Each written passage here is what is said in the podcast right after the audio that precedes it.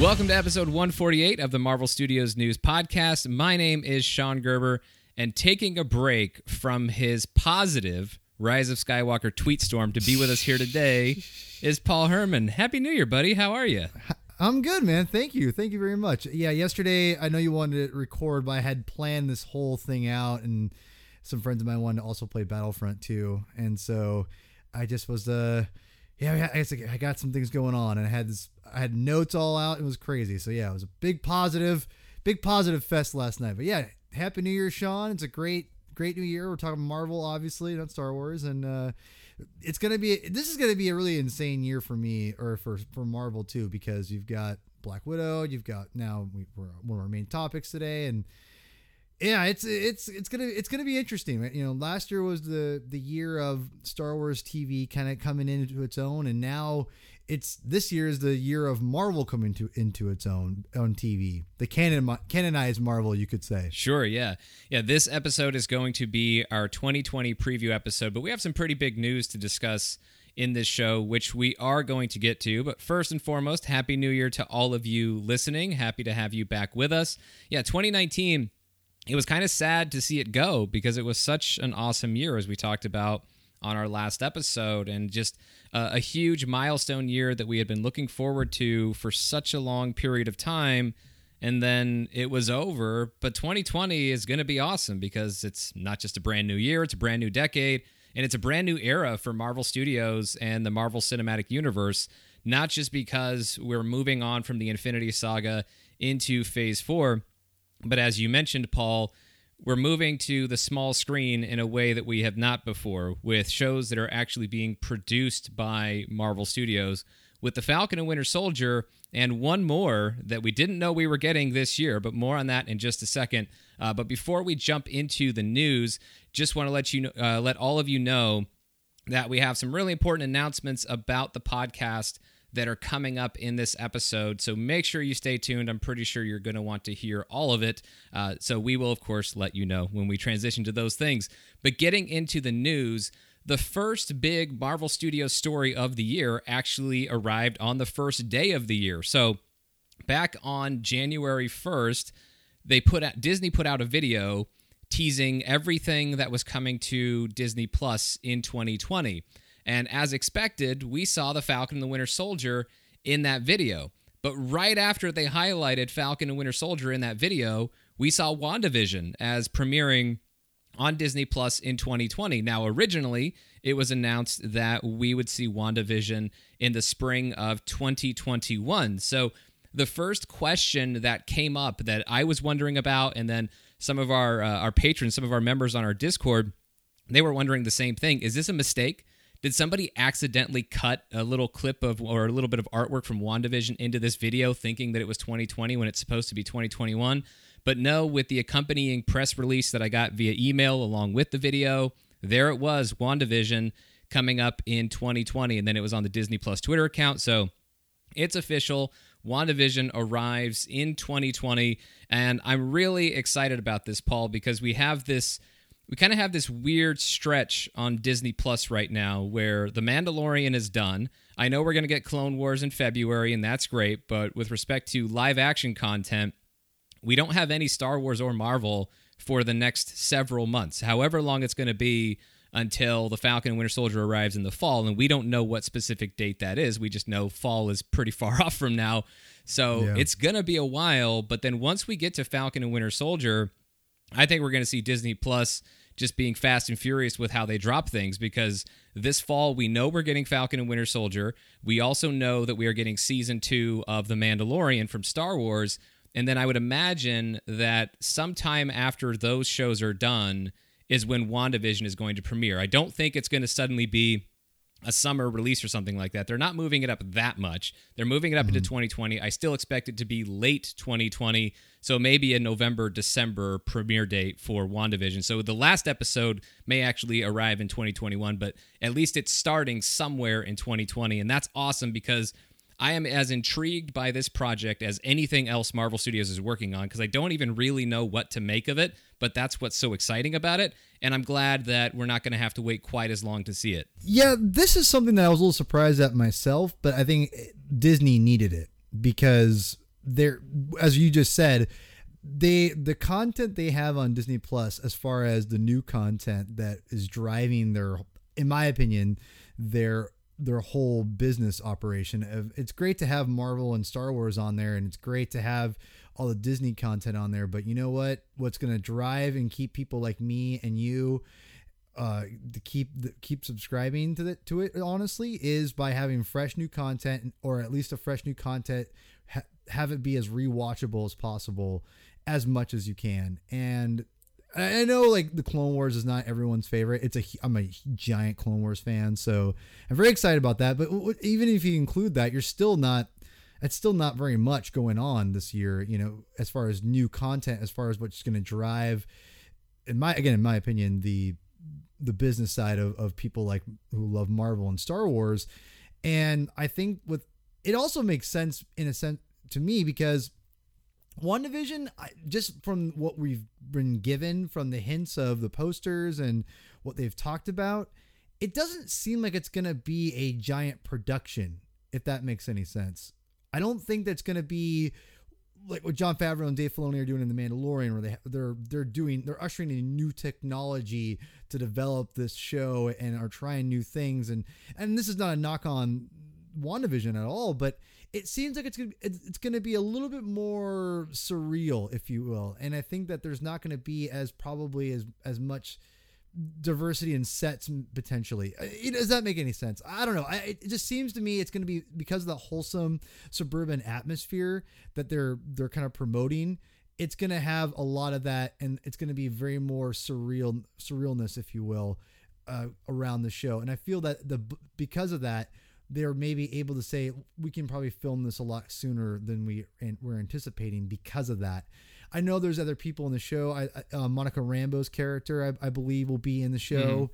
Mm-hmm. Um, so it, there's going to be, you know, not just in a suburban household and Wanda. No, it's much bigger than that. I mean, it's part sitcom right. and part M C U epic. So there's going to be some big visual effects stuff in a post-production process. But here's the thing to keep in mind about why they are able to do this. They are not suddenly rushing this project. And I know that would be a perfectly reasonable concern when you find out, oh, this thing that we were looking forward to, it's coming out a few months ahead of schedule.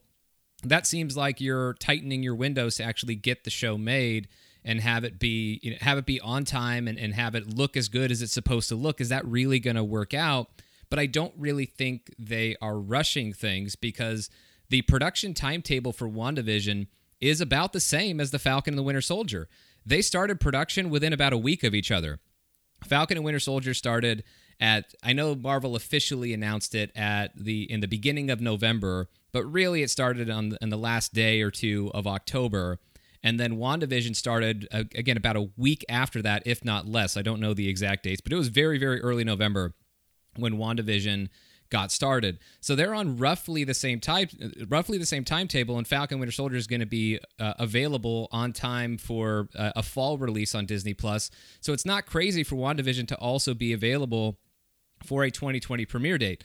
I think the plan for WandaVision, I don't think the release date of spring of twenty twenty, twenty twenty-one was set out there because that's how long it was going to take to release the show.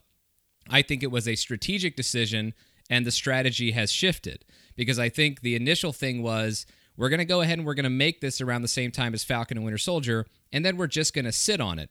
We're going to make it because we have an open window to make something. And remember, all of these production timetables and these calendars, it's not all based on what the release date is. That's part of it, but it's also Marvel Studios' schedule and Kevin Feige's schedule, and everybody involved in these shows is their schedule. And so they needed to go ahead and get some of these Disney Plus shows knocked out when they could, because they've got a lot of other things coming up. They're going to go to four movies a year and all these other Disney Plus series. So they had an opportunity to make WandaVision uh, in November, to start production when they did, and so they're already deep into production on it. So they have, I don't think they'll have any trouble ma- having it ready. I think it was always going to be ready around the same time, and then Marvel Studios was just going to sit on it to let it be closer to Doctor Strange and the Multiverse of Madness. I think that's why it was going to be a finished show that Disney just sat on for a few months and then put it out closer to Doctor Strange. I think that strategy changed, however, because I think they've realized that, look, people are going to need time to watch the show anyway. Not everybody who goes to watch Doctor Strange and the Multiverse of Madness is going to be fully caught up on WandaVision in the six weeks before Doctor Strange and the Multiverse of Madness comes out. There's also the Loki factor.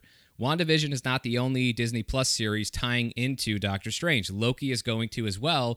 So if you were going to do that and they were both going to be spring releases that had to come out before Doctor Strange, they would be running concurrently, and that wouldn't make any sense. If you're Disney, you want to have new original programming, and spe- more specifically, you want to have new Star Wars or Marvel original programming for as many weeks out of the year as you can. And so you don't want to have two Marvel, ideally, you don't want to have two Marvel shows moving, running at the same time.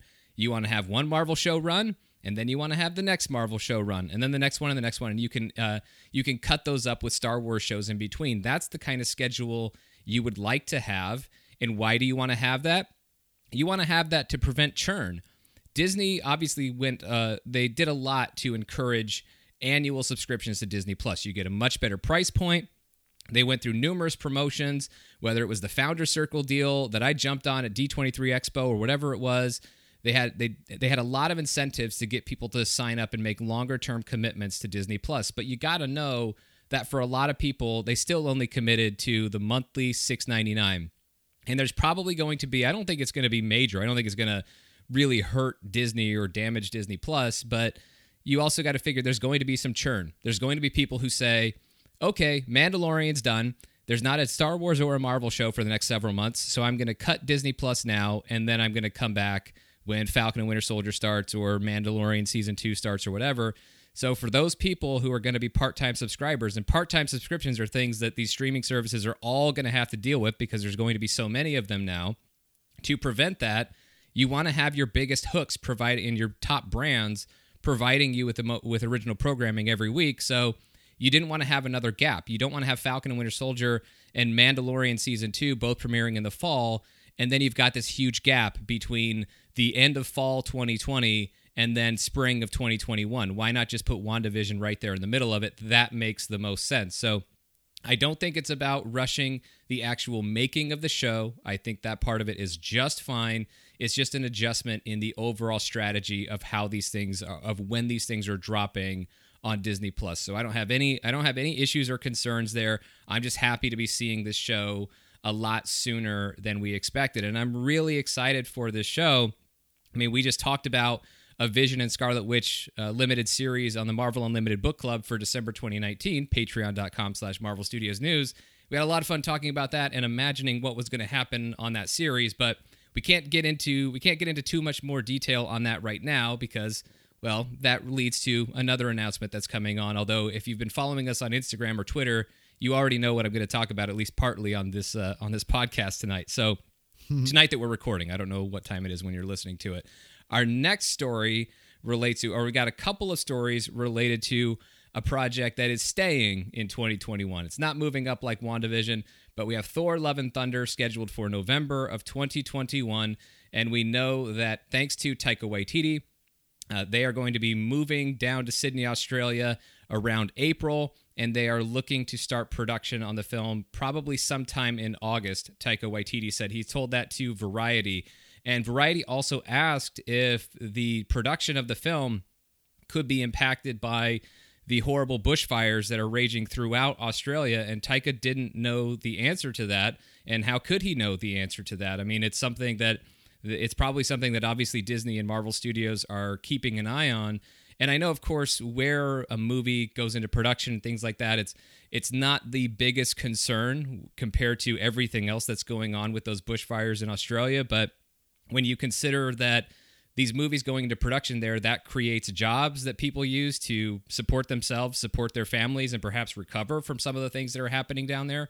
Uh, it is still, hopefully, these uh, productions will not be impacted by those fires. But speaking of the bushfires, as Taika Waititi and, and many others have uh, have suggested, have have asked for, uh, we also want to put out the message to donate if you can to help support those who are being impacted by these bushfires.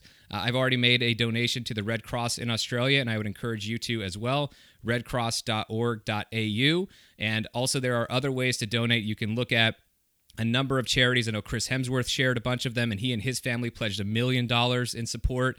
And uh, the artist Boss uh, Boss Logic put out this great piece of art of Groot carrying a koala through those fires. I mean, it's it's a beautiful piece of art, but it also highlights just how tragic these circumstances are.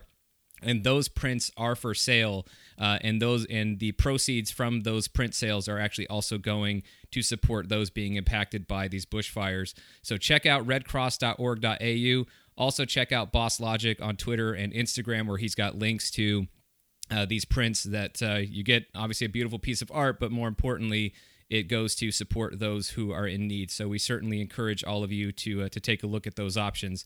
Now, another big story that came out this week for Thor: Love and Thunder, I thought we were mainly going to be talking about the production start date.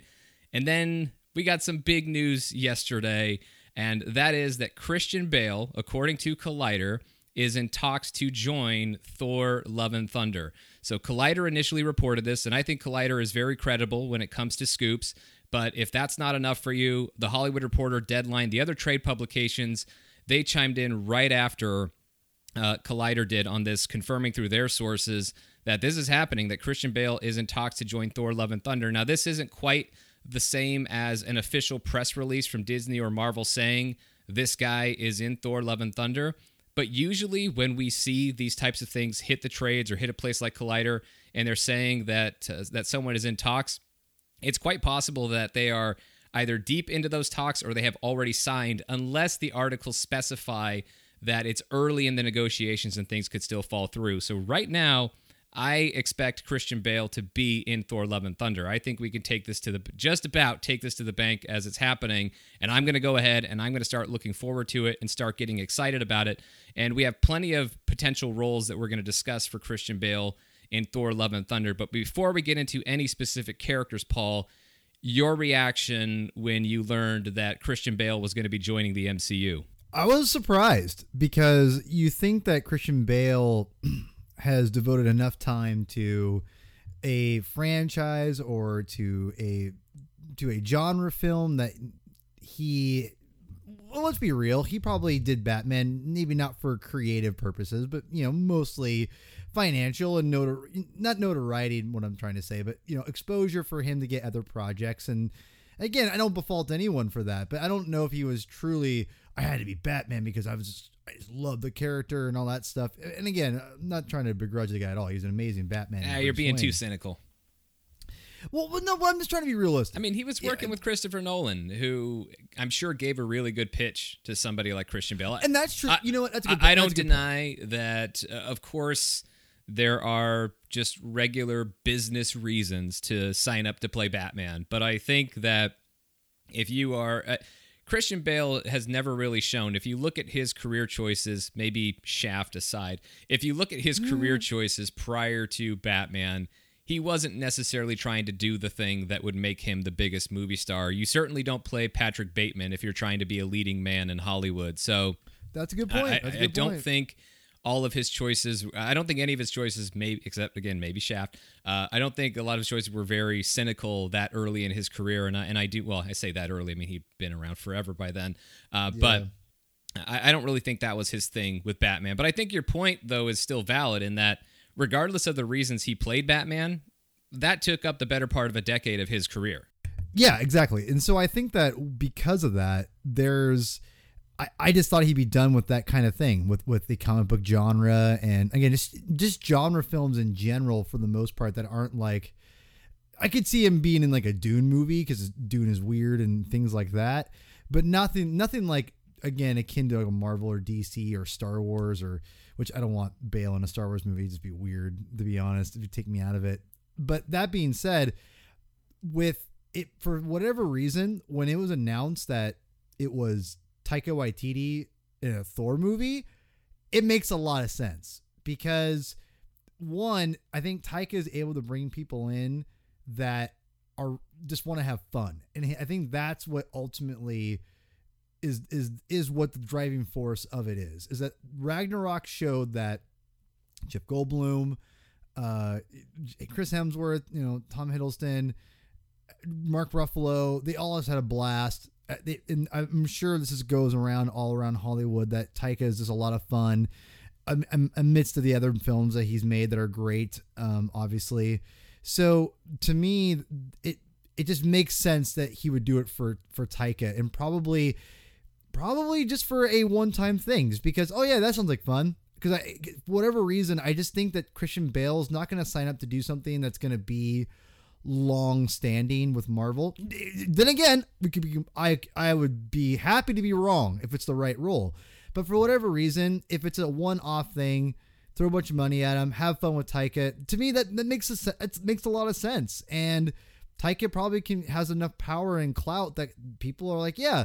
Like, for instance, Natalie Portman. Right. I mean, the fact that she's coming back is probably because of Taika Waititi, not because of Marvel itself, because she's said some pretty brutal things uh, about Marvel in the past, and, and things in general. And she's pretty outspoken as the last couple years about things it's in general, which I think is great. And I, but so the fact that she's came back is huge, and I think that that speaks volumes. And now that he's got Christian Bale, he must have a really fun story that he's going to tell that people want to be a part of. And I think that, to me, is the most Christian Bale. Yes, that's giant and huge, but the fact that he was able to land Christian Bale, there must be a really endearing, fun story that he's going to tell that entices all these people to come into this movie. And And yeah, there's a lot of speculation, which we'll get into. But yeah, initial impression was shock. But to me, it's more the shock of Taika has a story that's that's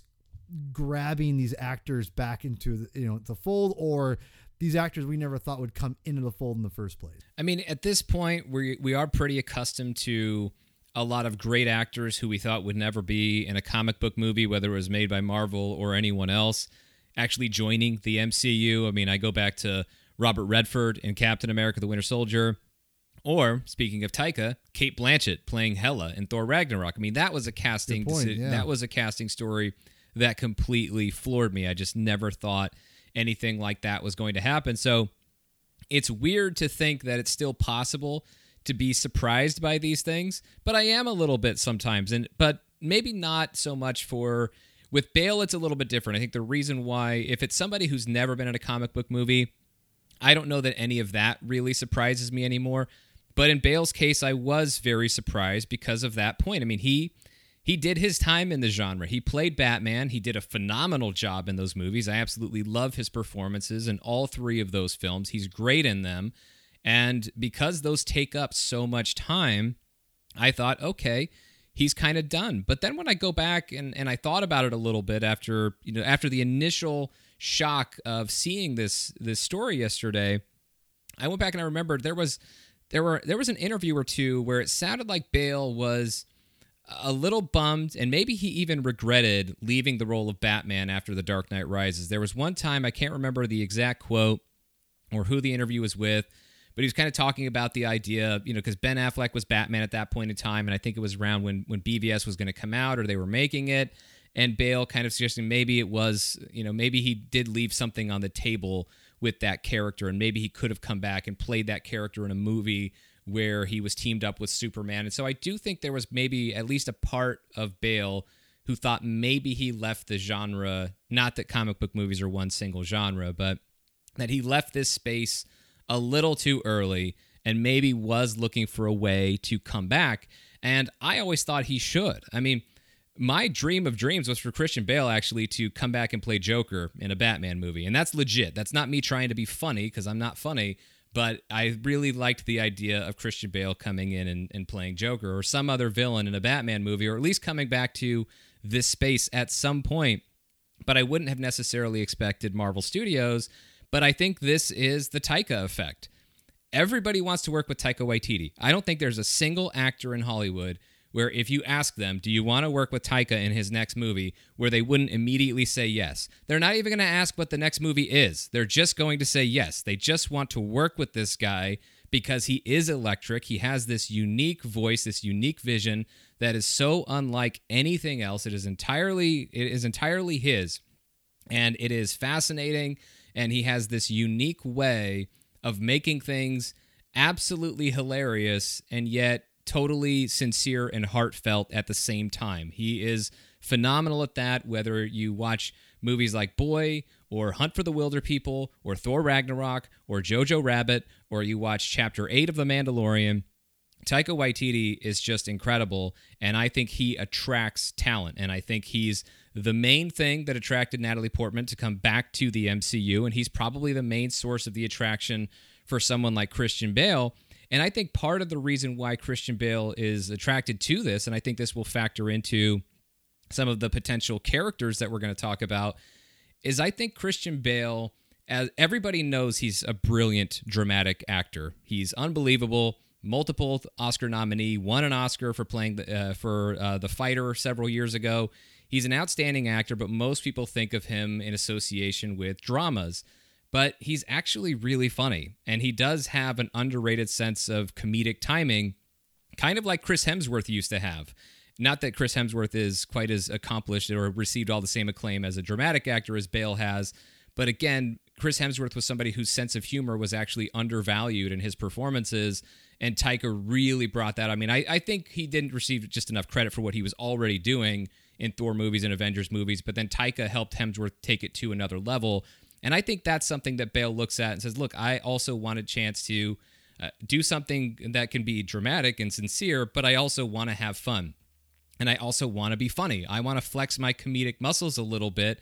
And I think he'll get to do that with Taika Waititi. And so I think this just sounds like something that could be fun for Christian Bale, whether it's a one and done type of thing, or it's a character he might play multiple times in the M C U. So I think it's a, a new and exciting opportunity for someone like Christian Bale, who does a lot of different things. And he has He's made a lot of different eclectic choices over the years, and this could just be the latest one. But I agree with you in that I think it, so much of it has to do with Taika. Now let's go ahead and let's talk about the different characters that he could play. Let's start on the hero side, Paul.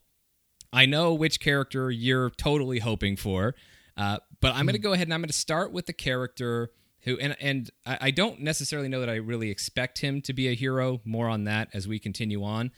But the if I'm being one hundred percent honest, which I am on this podcast, you can trust me, but the first name that came to mind, and I text this to Paul as well, the first name that immediately came to mind as soon as I read the story, when I started thinking about a character, the first character that just popped into my brain was Baldur the Brave. And I don't know why it was Baldur the Brave, but that's just where I arrived. And maybe it's because this is a major character in Thor comics. This is a high-profile Asgardian in Marvel Comics who somehow has not made it into the Marvel Cinematic Universe.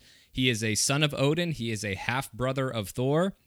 And he is a character who pretty much everyone in Asgard respects, including Thor. Everybody respects and loves and adores Baldur the Brave. And yet this character hasn't made it into the movies. And so that's a character that I've been keeping an eye out of. Now that we know the Thor franchise is continuing, and I don't know if maybe Love and Thunder will be the last one, but there's still an opportunity for Baldur the Brave to pop up somewhere. And so that was what I thought initially. The only knock on my immediate reaction, because again, just it was a reflex that Baldur the Brave popped up, but the one knock on that as I started to think about it is the idea of Thor having another long-lost relative that we've never heard about, another half-sibling that we never heard about. That feels a little too repetitive with the whole Hela situation in Thor Ragnarok, that in Taika's first Thor movie, Thor meets a half-sister he never knew about. And then in Taika's second Thor movie, he meets a half-brother he never knew about. So that's the kind of thing that makes me think it's maybe not Baldur the Brave, but I can't dismiss the, the possibility, and it was the first name that jumped to mind. So you actually beat, not beat me, you actually, I didn't even think of this character because for whatever reason, I just thought it's not going to happen.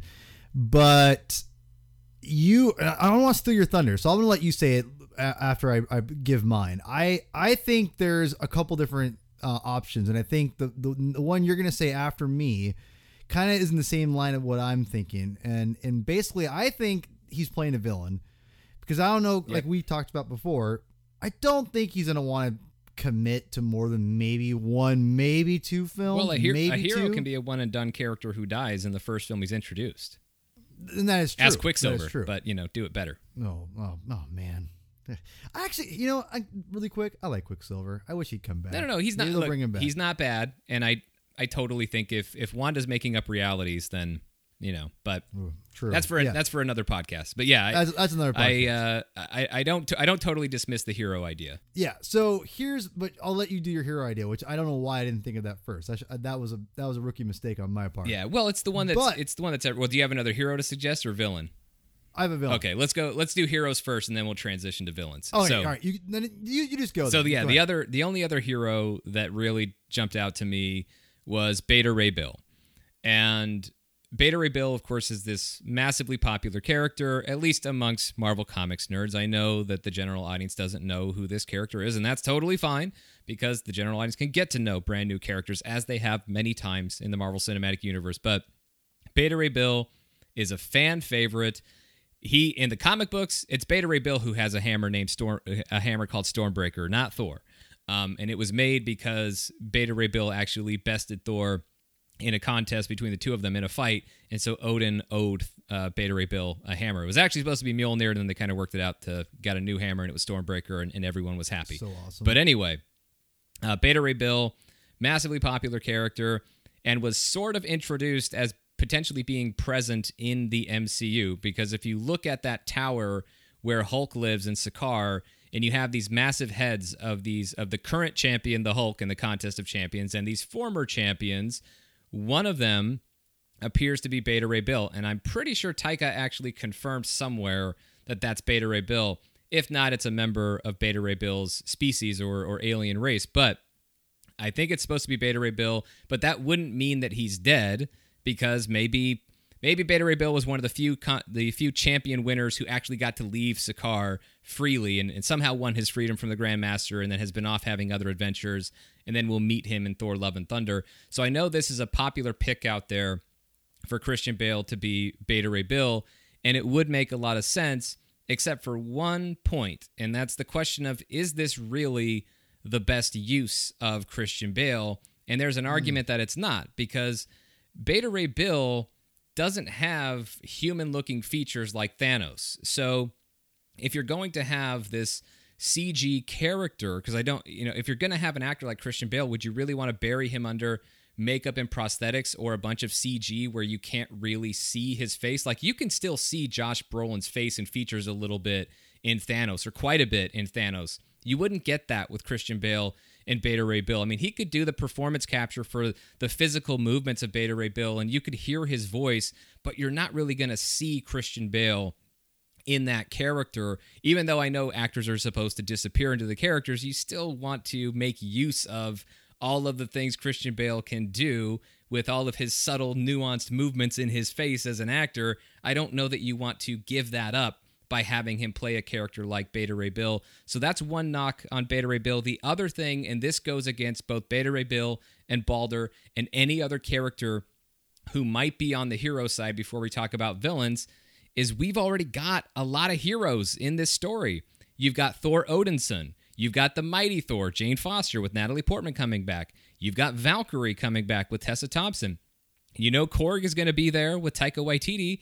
And then, you know, Meek is going to be there too. Not that he's going to say a whole lot, but Meek's going to be there. You have a lot of characters on the hero side. This movie's pretty full on the side of good. So I think if we're starting to look at the various openings for uh, this movie, I see a lot more openings on the antagonistic side than with the protagonists. What I'm going to, my suggestion kind of goes in line with yours, but I think it's plausible. It's very plausible that this could happen even for the the hero side. I predicted initially to Sean was Ulick the Troll, and it was Ulick the Troll is the one of the few uh, villains left of Thor's that we have not seen in the films yet. And the first thing that I, the reason why I thought of that, the first thing was Ulick is a very humorous character, and you could play it very, very, very differently than the comic books. He's kind of a, a big doofus, kind of like a destroyer um in the in, you know with uh what's his name oh my gosh um executioner what's, oh Scourge oh there you go Scourge I, is it is it is it, is it Scourge the executioner? It's the executioner, executioner? Not the destroyer. I oh gosh, yeah, sorry, Scourge. Yeah, Scourge was played for laughs, and he's kind of a straight kind of whatever. He's kind of similar like that in the comic books. Um, I I, I totally forget Scourge because he was he was dead. Walt Simonson killed him off in the, back in the eighties, so I barely knew who he was. I actually first discovered Scourge in the uh, Earth's Mightiest Heroes cartoon, mm. and I was like, who is this guy? And then I'm like, oh yeah, he's from Walt Simonson. Anyway, so Ulick the Troll is a character that they could definitely use, and and the reason why I thought of it in, immediately was kind of like, you know what, he'd be great. Christian Bale could do this because, one, he doesn't have to commit to a bunch of films in a sense to where he could just do a one and done thing, and it's probably going to be voice work. If anything, it's going to be, you know, um, motion capture, but if maybe very little. So I started thinking that's probably what he'd want to do, and that kind of goes in line with what you're talking about with Beta Ray Bill. If and, and he could do multiple films, kind of like a um, uh, Rocket situation with uh, uh, Bradley, whatever his name Bradley is. Bradley Cooper. Um, yeah, sorry, I got my hair terrible with names today. I don't know. He's only but, one of the biggest movie stars in the world. I don't know why you can't uh, remember yeah, his name. I, uh, well, whatever. I just I don't care about people's. It's because he's not your favorite stuff. Chris Pratt. That's why. Wow. Um, but my point is, is that I think that Christian Bale that. With Beta Ray Bill and with Ulick the Troll, they both present opportunities for him to basically be, uh, you don't have to have him be there on set. He could just do a voice work, and, and he can have multiple films and commit to those things and not have to worry about showing up and showing his face. And you could, and again, with Bradley Cooper as shown as Rocket, you can convey, obviously through the computer animation, and Josh Brolin as well, we can convey great emotion and acting through that. And I think that that's a possible way for to get a Christian Bale into this and have a decent role, have multiple films, but yet you don't have to get, it doesn't jar you out of it. Like, oh, it's Batman. He's back. Or, even though Michael Keaton, you know, came in to play Vulture, he's a lot older, obviously, and it was a little bit different. So I think with Christian Bale, the Ulick and Beta Ray Bill are probably my, my front runners for him, just because he does look a, pretty close to what he used to with Batman back in the day. And that'd be a little bit jarring. I think it makes a little more sense to have him do voice work, commit to multiple films, and he doesn't have to, you know, show up on set, et cetera, et cetera. So that is where I'm kind of going with it. I think it's one of the two. That's where I'm betting the, my uh, the house on, if you will. It's one of those two characters. I don't think that Bale is looking at this as, oh, let me find a way to part-time it in the M C U. I don't think that. I mean, I, I do understand the idea of of one and done, and I don't disagree with that. But I don't think Bale, the role is going to be influenced by Bale only wanting to be on set a few days or only do voice work or those kinds of things. I mean, if we if we think about the idea that Bale is probably excited to work with Taika Waititi, then he wants to work with Taika Waititi. He wants to be on set with Taika Waititi making this story. And so I don't really look at it from that angle for Bale. And, and so for a character like Ulick, it's same issues with Beta Ray Bill in that you're going to have, unless you're totally going to redesign the character to the point where he doesn't look like Ulick the Troll, you're going to end, and maybe there's, and speaking of trolls, it's a little too, maybe a little too, a giant troll is a little too similar to a giant dwarf with Eitri in, in Infinity War, so maybe there's that too, but I just think with Ulick, he's not formidable enough. I, I think if Bale is a villain in this movie, he's the big bad in this movie. And Ulick the Troll just doesn't seem like a formidable enough opponent for Thor, the mighty Thor, and Valkyrie. That it just doesn't seem like the kind of character who would stand a chance. Now, he could also have help, but I still just don't see Ulick being that kind of character. Similar to another character like the Mangog, another monster type of villain for Thor, or the Midgard Serpent, which would be entire uh, entirely C G. I, these are the characters that I toward a, that I sort of lean against. Um, I mean, they're they're all possibilities, and they're all on the table until we figure out what character Christian Bale is playing, but they're not the ones I lean toward right now. Another one that I'm steering away from is Gore the God Butcher. I know this is a, a popular theory that's out there. The reason I don't think it's going to be Gore the God Butcher is because Taika's already said it. I mean, they they stole Gore the God Butcher's powers with Hela in Thor Ragnarok. The way she can just immediately conjure up weapons, that's Gore the God Butcher's powers, or at least that's one of them. they use that for Hela to give her a little bit more, make her a little bit more intimidating physically, make her a little more threatening and lethal. So I think since they already took that, and also Hela just laying waste to the gods of Asgard, even though they're not actually gods, we've already kind of had that with Hela. So I don't think he's going to be Gore the God Butcher. I would be surprised on that front. So when I start looking at the other characters who I think he could be, there was a good suggestion today from Spencer Perry, who writes for comic book dot com. Uh, he brought up, and I think this is one that, that you were mentioning as well, Paul, uh, when we were texting yesterday, Cull Borson, who is Odin's brother from Fear Itself. That's somebody that maybe, uh, was that you, Paul, or maybe that was someone else? But that, I, that, I, I said, I didn't know his name. But I knew I said the Fear Itself, the basically Odin's brother. Yeah, it's basically Thor's uncle. But yeah, the same thing that counts against Baldur the Brave. Are we going to have another long lost Asgardian relative? I don't know. Does it have to be? Does it have to be long lost though? He just has to be around and show up and then be evil. I don't know. When I think about Thor Ragnarok, I, I think that a lot of that was was working through so that Thor could move beyond the family drama. He resolves mm-hmm. things with Loki. His father dies, and he comes to and he has to come to terms with his dad's past, which maybe isn't quite as beautiful as he thought. And then, of course, he resolves things with this half-sister he just met, Hela. So I think that a lot of Thor Ragnarok was moving Thor beyond the the traditional things that have always been part of his world in the M C U and kind of freeing him to get to this point in Avengers Endgame, where he is quite literally a free agent. He can just go anywhere. He's got a ride with the Guardians of the Galaxy, but as he says at the end, for the first time, he has no path. And so I think bringing things back into his family and back into the history of Asgard, I just think a lot of that gets uh, back into those territories of destiny and fate with Thor, which seems to be something they were moving uh, moving beyond in uh, in these movies. And so I, I lean away from those characters right now. So when I look at other characters, one major Marvel villain who I thought of was the High Evolutionary, and I'm getting that mm. character out of the way first because it's not really my top pick. The High Evolutionary certainly fits the bill as a bigger cosmic type of villain, but if we're looking at a reason why it wouldn't be the High Evolutionary, that character might be in Guardians of the Galaxy Volume three, because in the comic books, that character created Rocket. And so if Rocket is going to deal with his creator in the M C U, which seems like something that could happen in Guardians three, not that we know it's going to happen, but it's something that could. Now, of course, James Gunn could change who created Rocket in the M C U, just like Ego is not Peter Quill's father in the comic book, so there could be a change there. But if the High Evolutionary created Rocket in the M C U, and we're going to see that in Guardians three, then we can go ahead and we can probably rule that out for Christian Bale and Thor: Love and Thunder. But it is a possibility. But right now, I'm really, if we're looking at antagonists, there are two roles that I'm circling.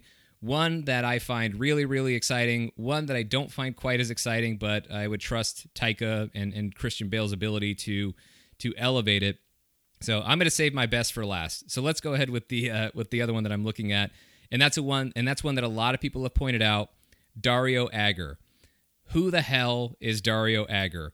It's a perfectly good, it's a perfectly legitimate question to ask, but I think the reason why there are multiple reasons why people are circling this role.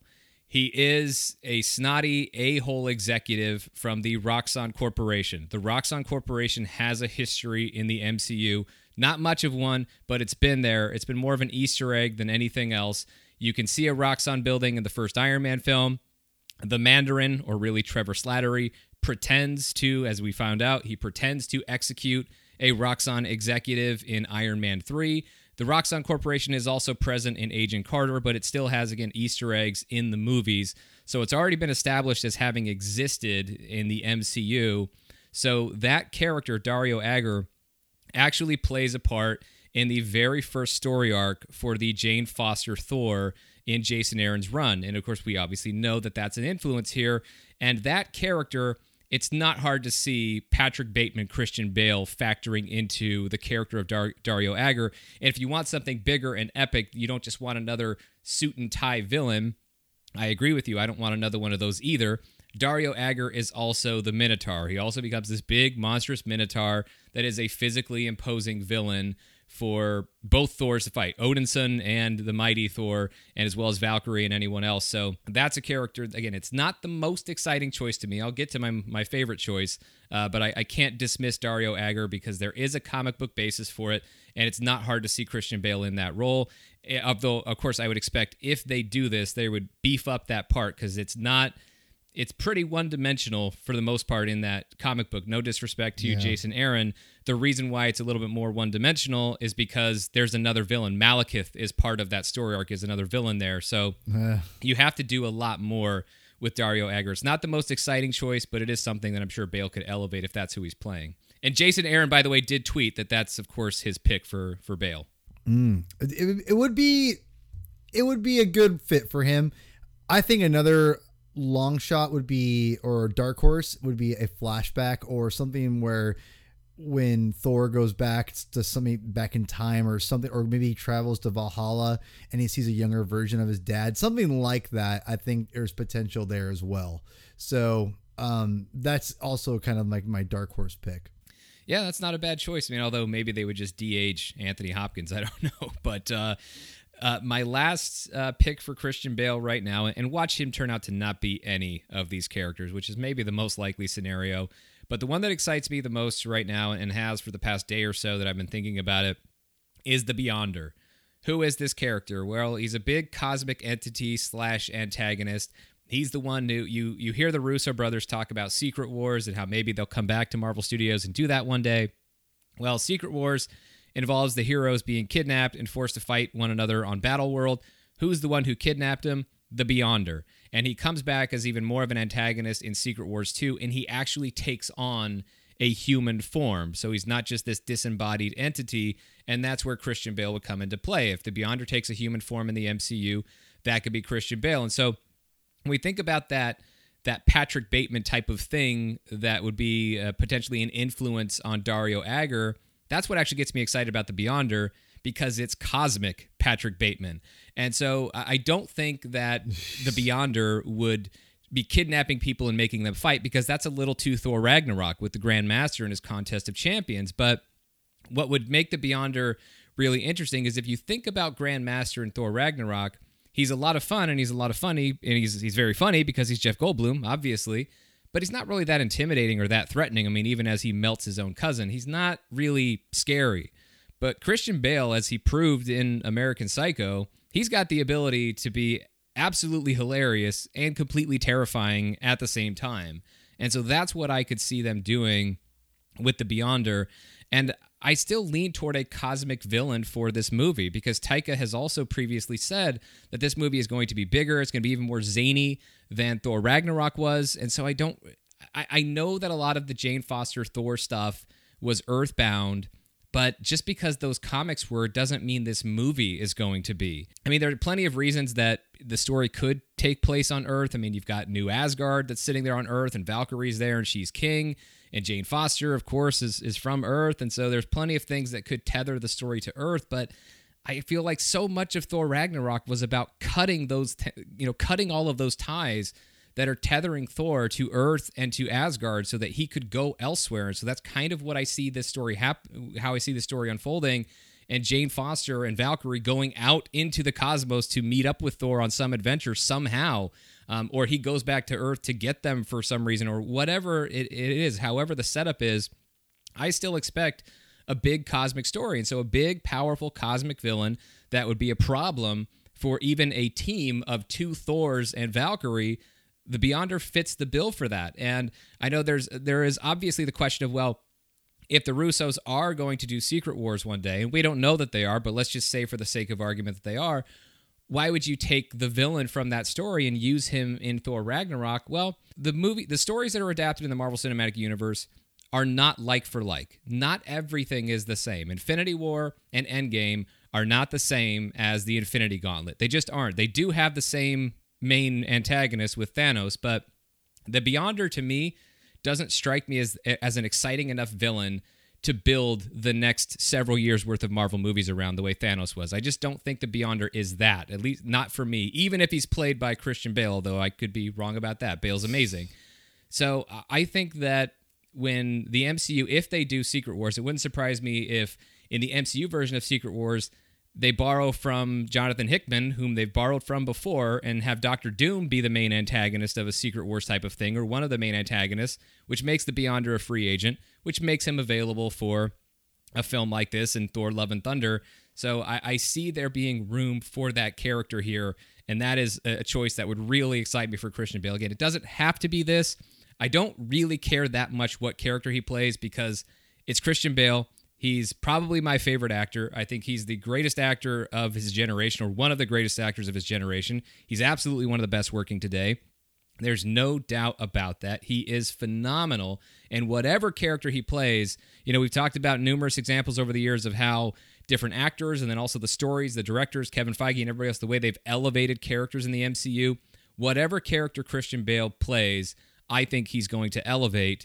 But I would love to see him elevate a character like the Beyonder, who's already pretty cool. Yeah, the Beyonder is, uh, yeah, I don't know about that.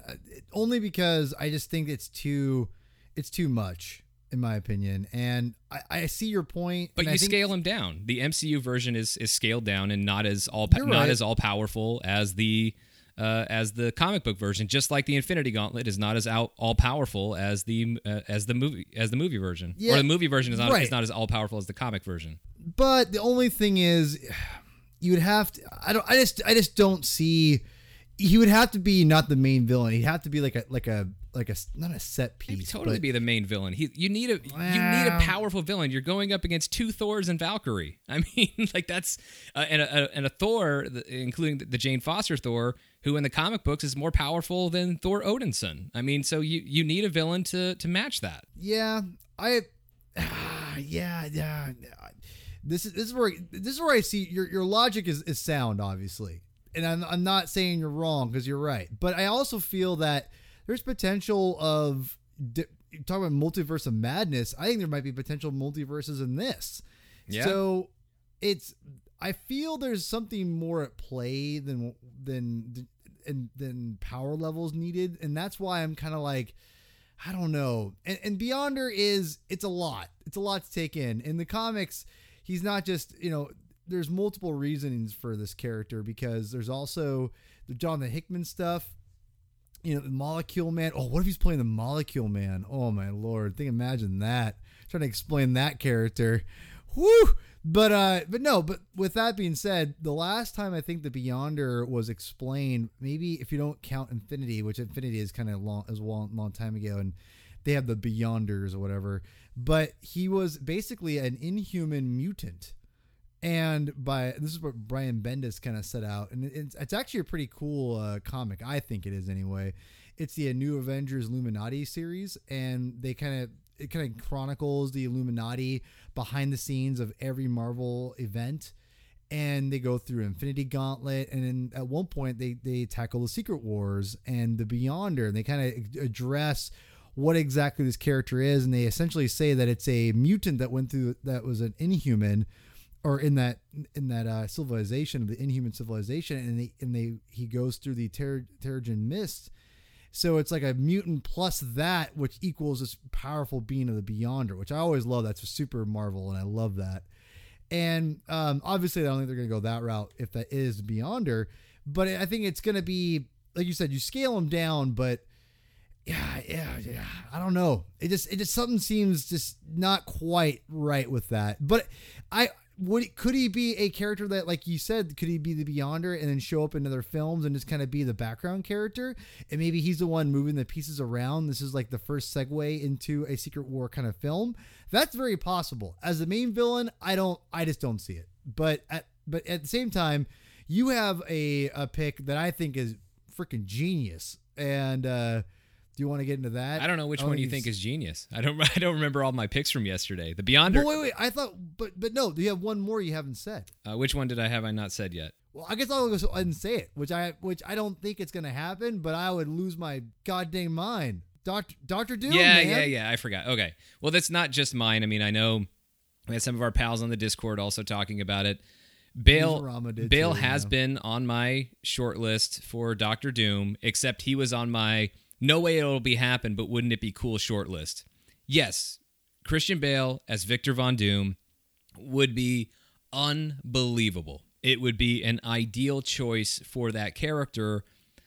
But I don't think Doctor Doom is in this movie. I mean, right now, we have rumors, and they are just rumors that need to be taken with a grain of salt, but rumors that Doctor Doom might be the antagonist of Black Panther two. I don't think he's going to be the antagonist of Black Panther two and Thor: Love and Thunder. I, I don't think it's going to be that. So now maybe Doctor Doom is not in Black Panther two, and that character is available and can be in Thor: Love and Thunder.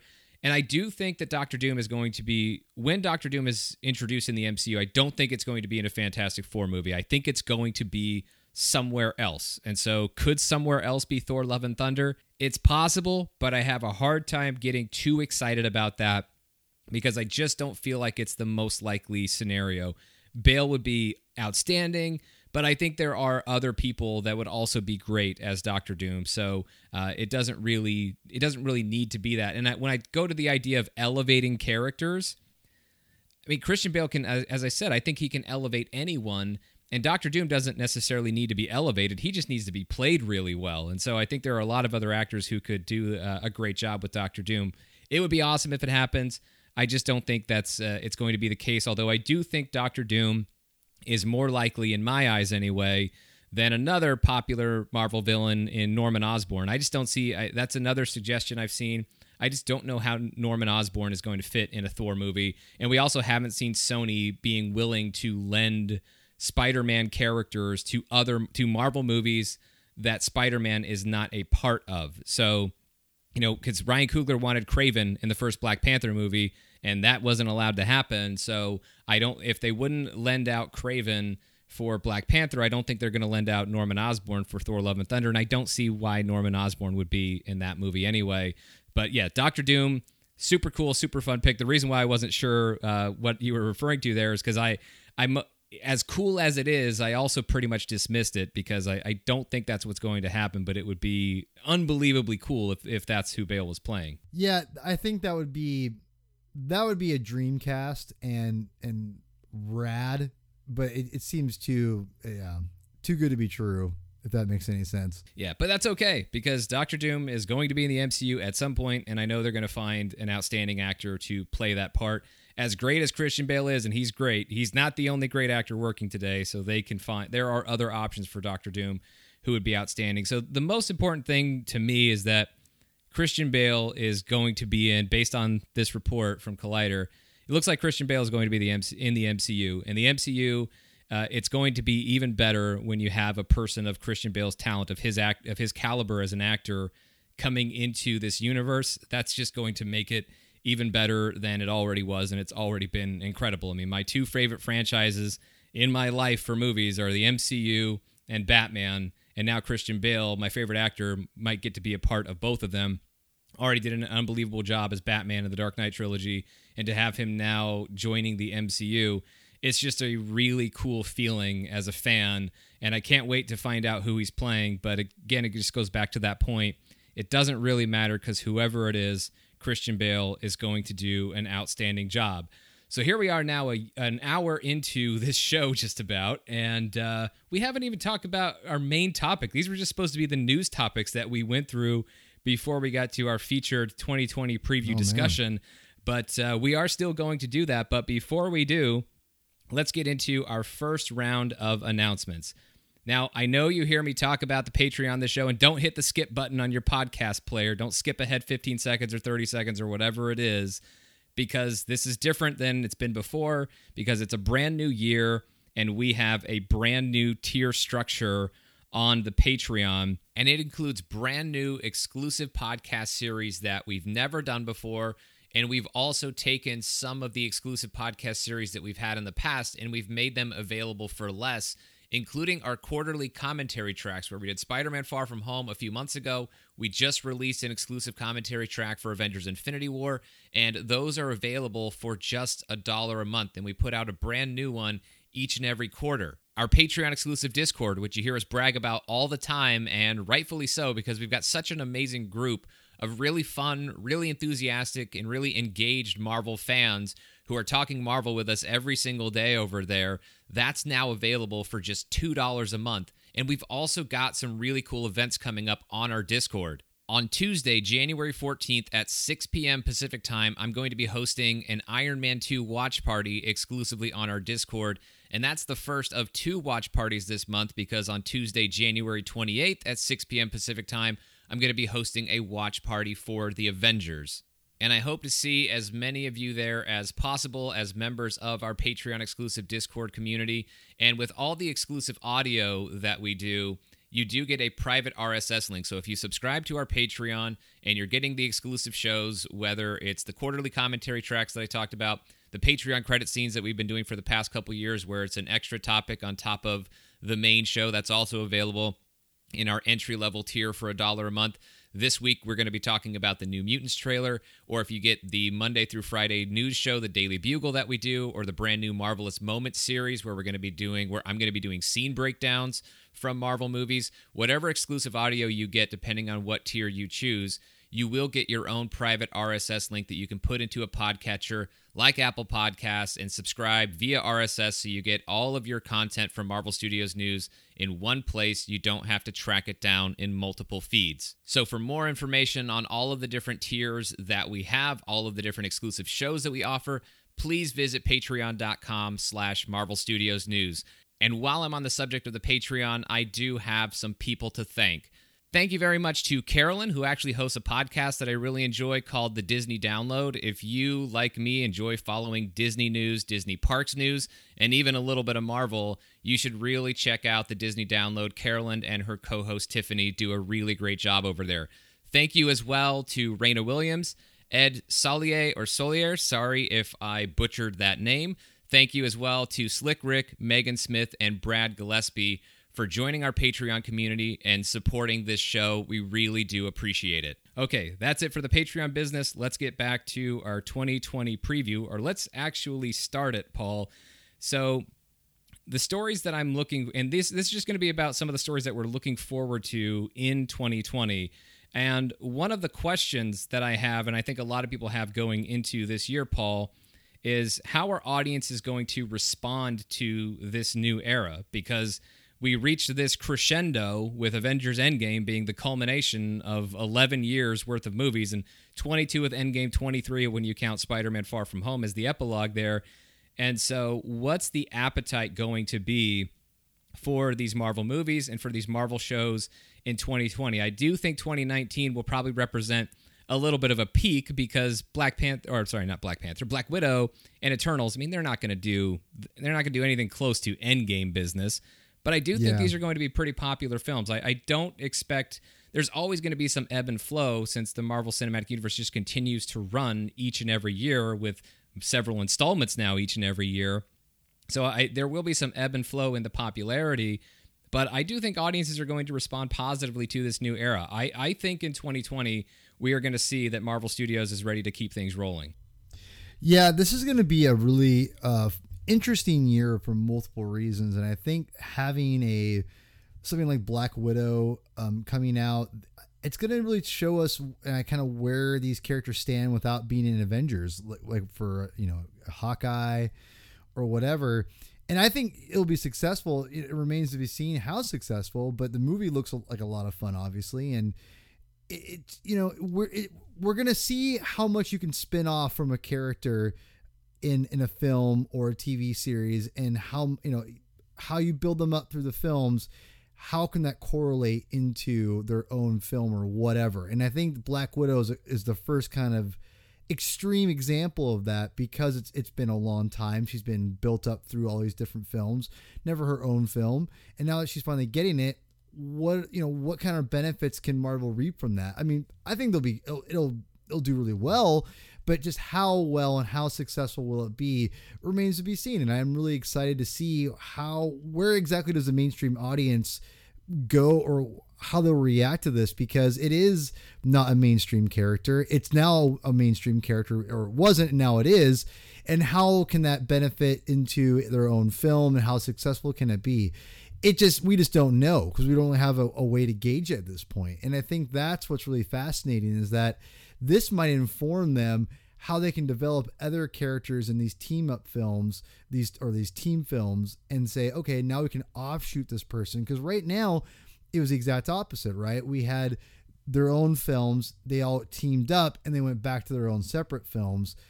Now it's, we built up this character through all these, you know, team up films. Now they, they can, can they carry themselves in their own film?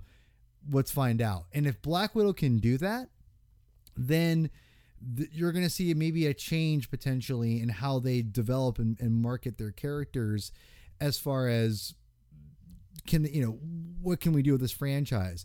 You may, if, if this is successful, you may see a Rocket or Drax or or whatever offshoot film, or a Nebula film potentially. The door then opens a lot further um, further for these characters and, and any character going forward. I think that to me is what this film represents, for, as far as all, along with obviously more female representation of main characters and whatnot in the superhero genre, which is great.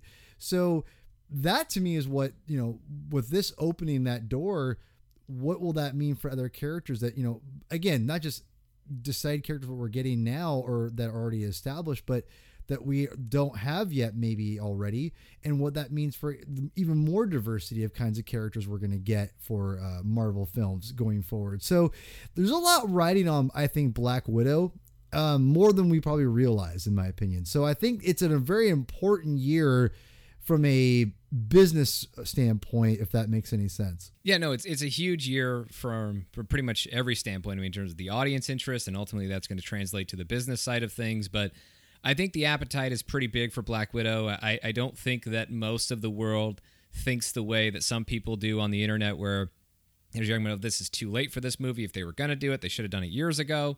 Maybe they should have done it years ago, but even Scarlett Johansson herself pointed out that she wouldn't have been able to do what she's doing in this movie now if they had done it earlier, because she wouldn't know as much about the character. She wouldn't have been through as much with the character. And so I, I think the audience is so invested in Black Widow, and also knowing that this may be the last time they get to see her in a brand new movie. I mean, this is a character that, as we all know, is presently dead in the Marvel Cinematic Universe. And so this might be the last time to see her in a movie for the first time. Maybe it's not going to be. In fact, it's probably not going to be. But we don't know what the future is for this character. And as of right now, there isn't necessarily a future. So people, I think, want to have one last look at Black Widow and go on this solo adventure with Natasha Romanoff and, and learn more about this character, continue to build an even stronger connection with this character. And so I think it's going to do very well.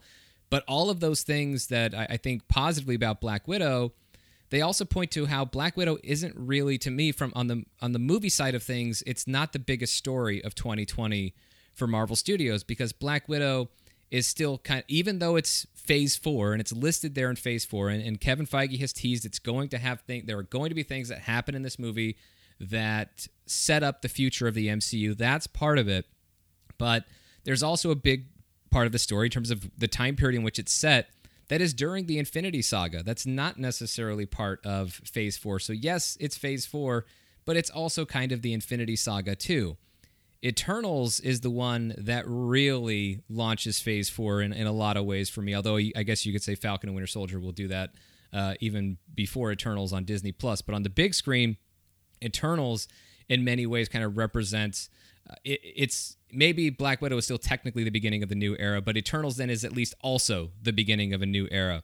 These are brand new characters who, as far as we know, and maybe we'll find out, but as far as we know, they haven't had connections to the M C U. I mean, they they they're eternal. They've been present during all of this, but we haven't seen what they've been up to.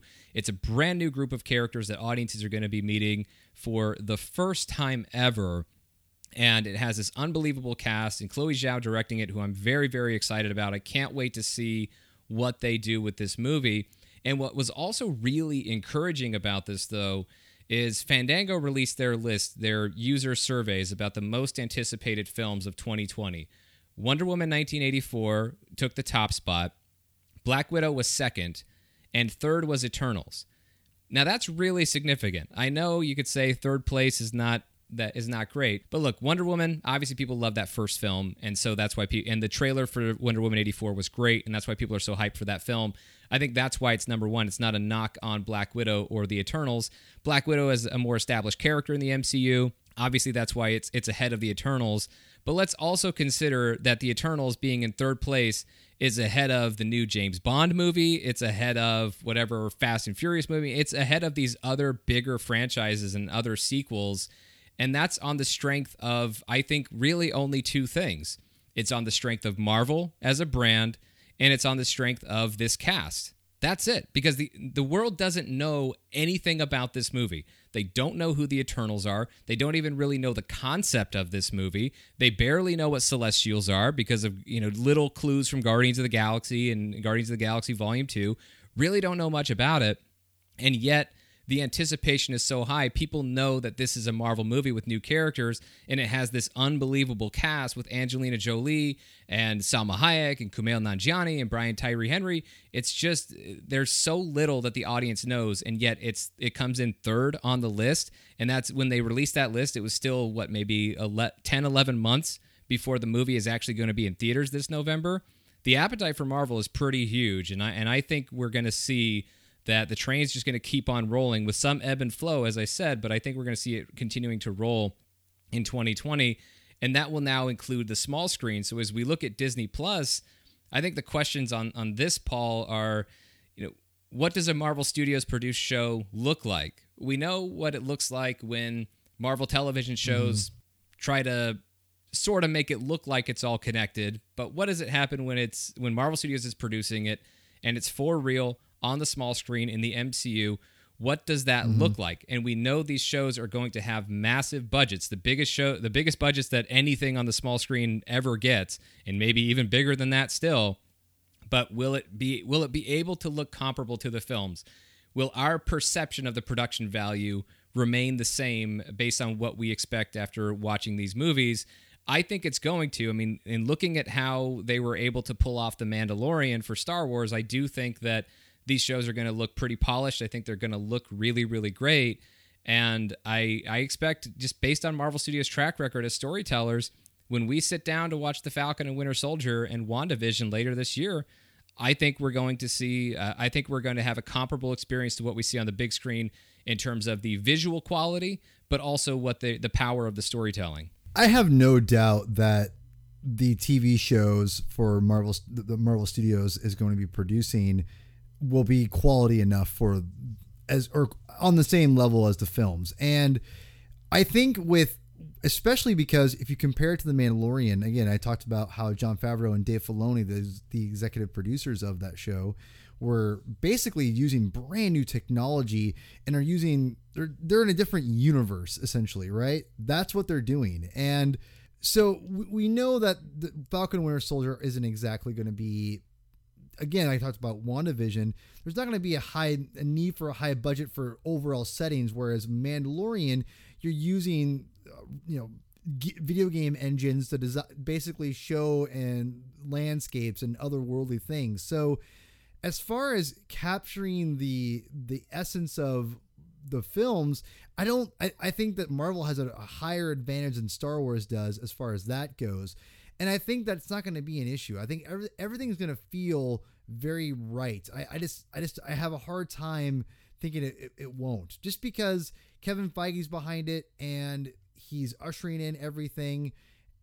The only difference is, is, is how is the pacing going to turn out? And I think that's the, the, the difference with all these shows like The Mandalorian and, and any, even the Marvel shows now, the pacing and things like that. How what exact how long are the episodes going to be? If they're, or if they're as long as The Mandalorian, that means they're going to be about what thirty to forty minutes long, somewhere between there. So there's a lot to be. The pacing is going to be my biggest issue. I don't think it's going to lack in looks and design and and quality as far as that goes. It's the pacing and the and the writing as far as how much they show per episode and what they do and the stakes. The stakes is another one. How much how much how high are the stakes in this in these shows? We don't know. And that's going to be the telltale sign of how these shows and how consequential they'll be.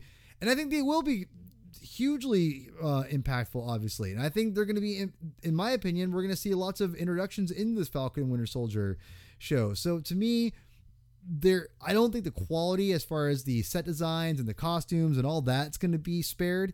It's basically it's basically going to be in the pacing and the sacrificing of the storytelling and how long the episodes are, what's going to be sacrificed in that, and if that's going to be a good sacrifice. You can make you have to make sacrifices in these productions. You worked in productions. There's always sacrifices. You're, you, that's that's inevitable. Well, no matter how much money you have, you never have enough. So that's, exactly. that's just so, the way that stuff goes.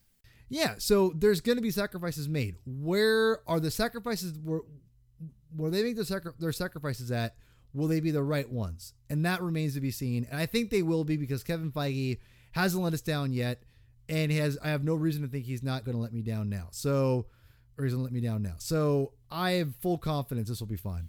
Well, and it's worth noting that a huge part of what's caused Marvel Studios' production costs to balloon over the years has been, as Feige has pointed out, those above-the-line costs. And that's that's a lot of that's the talent. It's the actor salaries. Robert Downey Junior, not in Falcon and Winter Soldier. Not, I mean, I don't think he's going to show up in there. Certainly not starring in it. Not starring in WandaVision either. I mean, when you look at who's starring in these shows, yes, Anthony Mackie is a movie star, Sebastian Stan, a movie star, been in these movies, been in these Marvel movies for a long time. Same thing for Elizabeth Olsen and Paul Bettany, but they're not commanding the same types of salaries as Hemsworth or Downey or Johansson or Evans. So that goes a long way in saving money that isn't really sacrificing production value in a way that you perceive. And there's all kinds of ways to to max to stretch your dollars on this. And th- because even though these shows are going to have massive budgets. I mean, some have been reported to be getting as much as twenty-five million dollars an episode. Mandalorian, I think it was reported that that averaged about fifteen million dollars an episode. And so you add that up and you say, well, on a per hour basis, that's still not as much as the movies are getting, but you're saving money on the above the line costs. And there's all kinds of other places to save money, because when you build a set, you just shoot more scenes on the set. It's not that the set looks any cheaper than the ones you build for movies, but you just, you spend more of your time there, but you just want to make sure you're not wasting time. You're not stalling for time. And that's where I think these shows are going to be okay, though. We don't really know what the run times are going to be. We have heard that they've been described as an hour, because we know that most of these are going to be six episodes, not eight like The Mandalorian. And we've heard them referred to as being six hours. We've heard that from multiple people who are associated with these shows in various interviews. But I think when they say six hours, to me, it's more of an approximation. They don't know what the runtimes are for these episodes yet. That's not finalized until you shoot it, you edit it, you finish the show, and then you figure out how long it is. Just like The Mandalorian, that was also talked about as being hour-long episodes, but by the time they were done with it, those episodes ranged from thirty to forty minutes, and some of them, I think one or two of them, even under thirty minutes, uh, unless you, uh, if you don't count the credits. So I don't, I'm not really too worried about the runtimes. I, I think the main point is going to be that that whatever's there and on the screen is going to be meaningful. It's going to be important. It's going to be exciting. It's going to be something that you are going to enjoy as a viewer, whether it's a forty-minute episode or an hour-long episode or whatever. But I do like the idea of Marvel being able to tell stories in a different way and have a longer form narrative within an individual story arc, because obviously Marvel's very comfortable with serial with longer with long form serialized narratives. That's what the Infinity Saga is. But each of those individual chapters, each of those twenty-three chapters, has to be its own standalone kind of thing. Not every episode of a series has to be completely standalone, and they can connect and have cliffhangers between episodes and things like that. So it is a different type of storytelling and a different structure for Marvel Studios, but I think they're up to that challenge, and, I, and I'm really excited to see what they're going to do with it. And I also like that their episode counts, uh, regardless of what the runtimes end up being, that their episode counts are lower. With six episodes, you're not going to have the stalling of the thirteen-episode Netflix series. And also, truth be told, I mean, with eight episodes of The Mandalorian, and I love that show, there were a couple episodes mid-season where they were just doing Adventure of the Week and weren't really propelling forward the story arc. I mean, you can actually cut out two episodes of The Mandalorian and transfer the little bits about the main story into other episodes. You could actually do that with Mandalorian. I don't think Marvel is going to have those types of episodes, and I think that's part of why their episode counts are six instead of eight. So I like the way these things are set up. I like the potential of them, and I'm excited to see what they look like. And I, I love that we're getting two different examples now this year instead of just one. As cool as that, I think that's going to be with Falcon and Winter Soldier, and now we're adding in WandaVision to all of this. Hey everyone, Sean Gerber here with a quick production note. Sorry to pause the show, but for the rest of this episode, the audio is going to sound a little different and not quite as good. I apologize for that. We had technical difficulties for the remaining portion of the episode. Paul and I record our audio separately, but there was an issue with his audio recording for the remainder of the episode. So I had to use the backup recording via Skype, which doesn't sound as good as when Paul and I record our audio individually. So I apologize for the audio quality not quite being up to the level of the rest of the episode, but I believe you would want to hear the rest of the conversation, so it's worth playing for you anyway. Apologies again, and enjoy the rest of the show. And the next one I want to talk about is filling in the blanks. We have... We still have open release dates in twenty twenty-two that we don't know about for Marvel. There are four release dates in twenty twenty-two. We only know one of them in May is Black Panther two. We don't know about the other three. And there are four open release dates in twenty twenty-three. So this just begs the question of how many of these blanks are going to be filled in. I don't know how many we're going to... I don't think any of them are really going to be filled in all that soon. Uh, but we, we might have to wait until Marvel Studios presumably goes back to Hall H at Comic-Con in July. But I'll ask you, Paul, we've got these seven open release dates for Marvel Studios. By the end of the year, how many do you think will be filled? End of the year? Yeah. Three for twenty twenty-two, four for twenty twenty-three. Do you think we're going to get all seven or just the twenty twenty-two crop?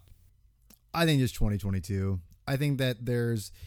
I think they're, they're going to wait and see how things are, are, are shaping out with...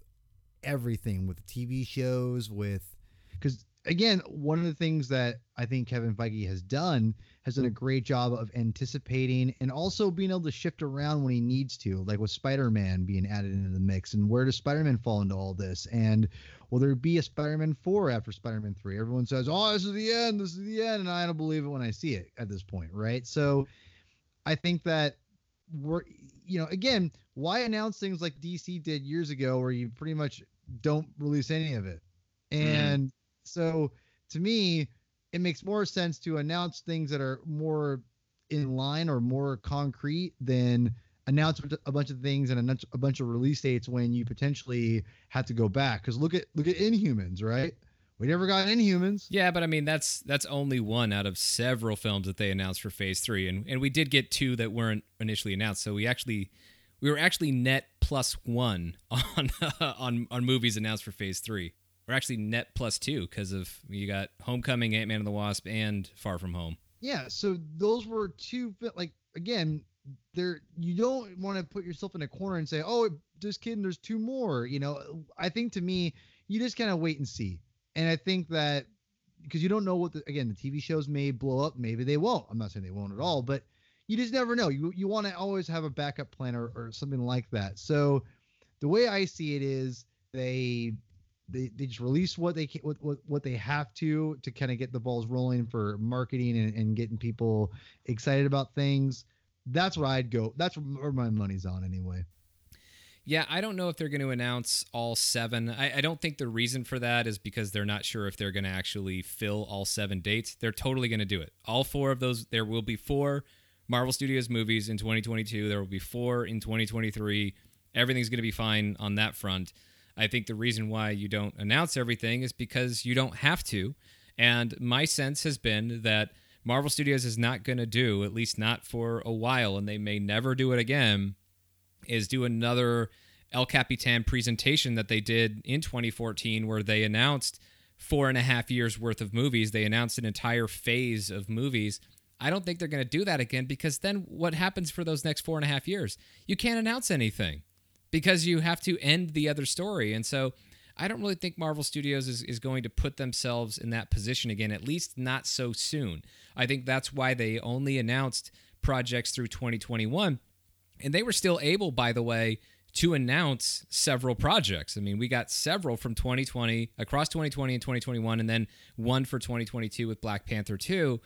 And so I, I think when you look at Comic-Con this year and you say, well, there are seven projects that are open, and they announced several projects in at Comic-Con in twenty nineteen, so it stands to reason seven's not that high of a number for us to get all seven of those filled in, and maybe some additional Disney Plus shows, or at least approximate release dates or premiere dates for Miz Marvel, Moon Knight, and She-Hulk, which we don't currently have. Maybe we'll get some of that, but... It, even though it's not outside the realm of possibility for me to see them filling in all seven dates, it's also important to consider the difference between Comic-Con in twenty nineteen versus what Comic-Con would be in twenty twenty. Comic-Con in twenty nineteen had to be all about announcements. You know why? They didn't have a lot of footage to show. They, they were only in production on Black Widow. That's all that they could show. They couldn't show anything else. And so it, the the whole presentation had to be carried by announcements. That's not the case in twenty twenty. Let's consider what they could show footage from in twenty twenty to fill up time during that presentation. So Eternals will not be out yet, so they can do a full panel, show brand new footage for the Eternals. Uh, Falcon and Winter Soldier, probably not on Disney Plus yet, so they can do a full panel, show brand new f- exclusive footage for Falcon and Winter Soldier.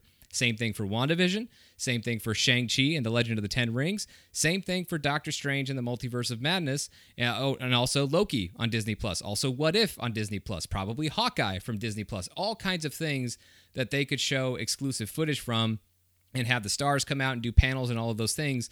So there's so much footage that they can show exclusively in Hall H at Comic-Con this year, that and that's going to take up so much of the time that they don't necessarily need to devote a bunch of time to announcements. So they could just fill in those three blanks for twenty twenty-two, maybe announce a couple extra Disney Plus series, and also announce specifically who's going to be uh, or what the title of the Black Panther sequel is going to be, maybe finally announce who the villain of that movie is going to be. And then Thor: Love and Thunder, if it's not starting production until August of this year, there won't be any footage they could show at Comic-Con.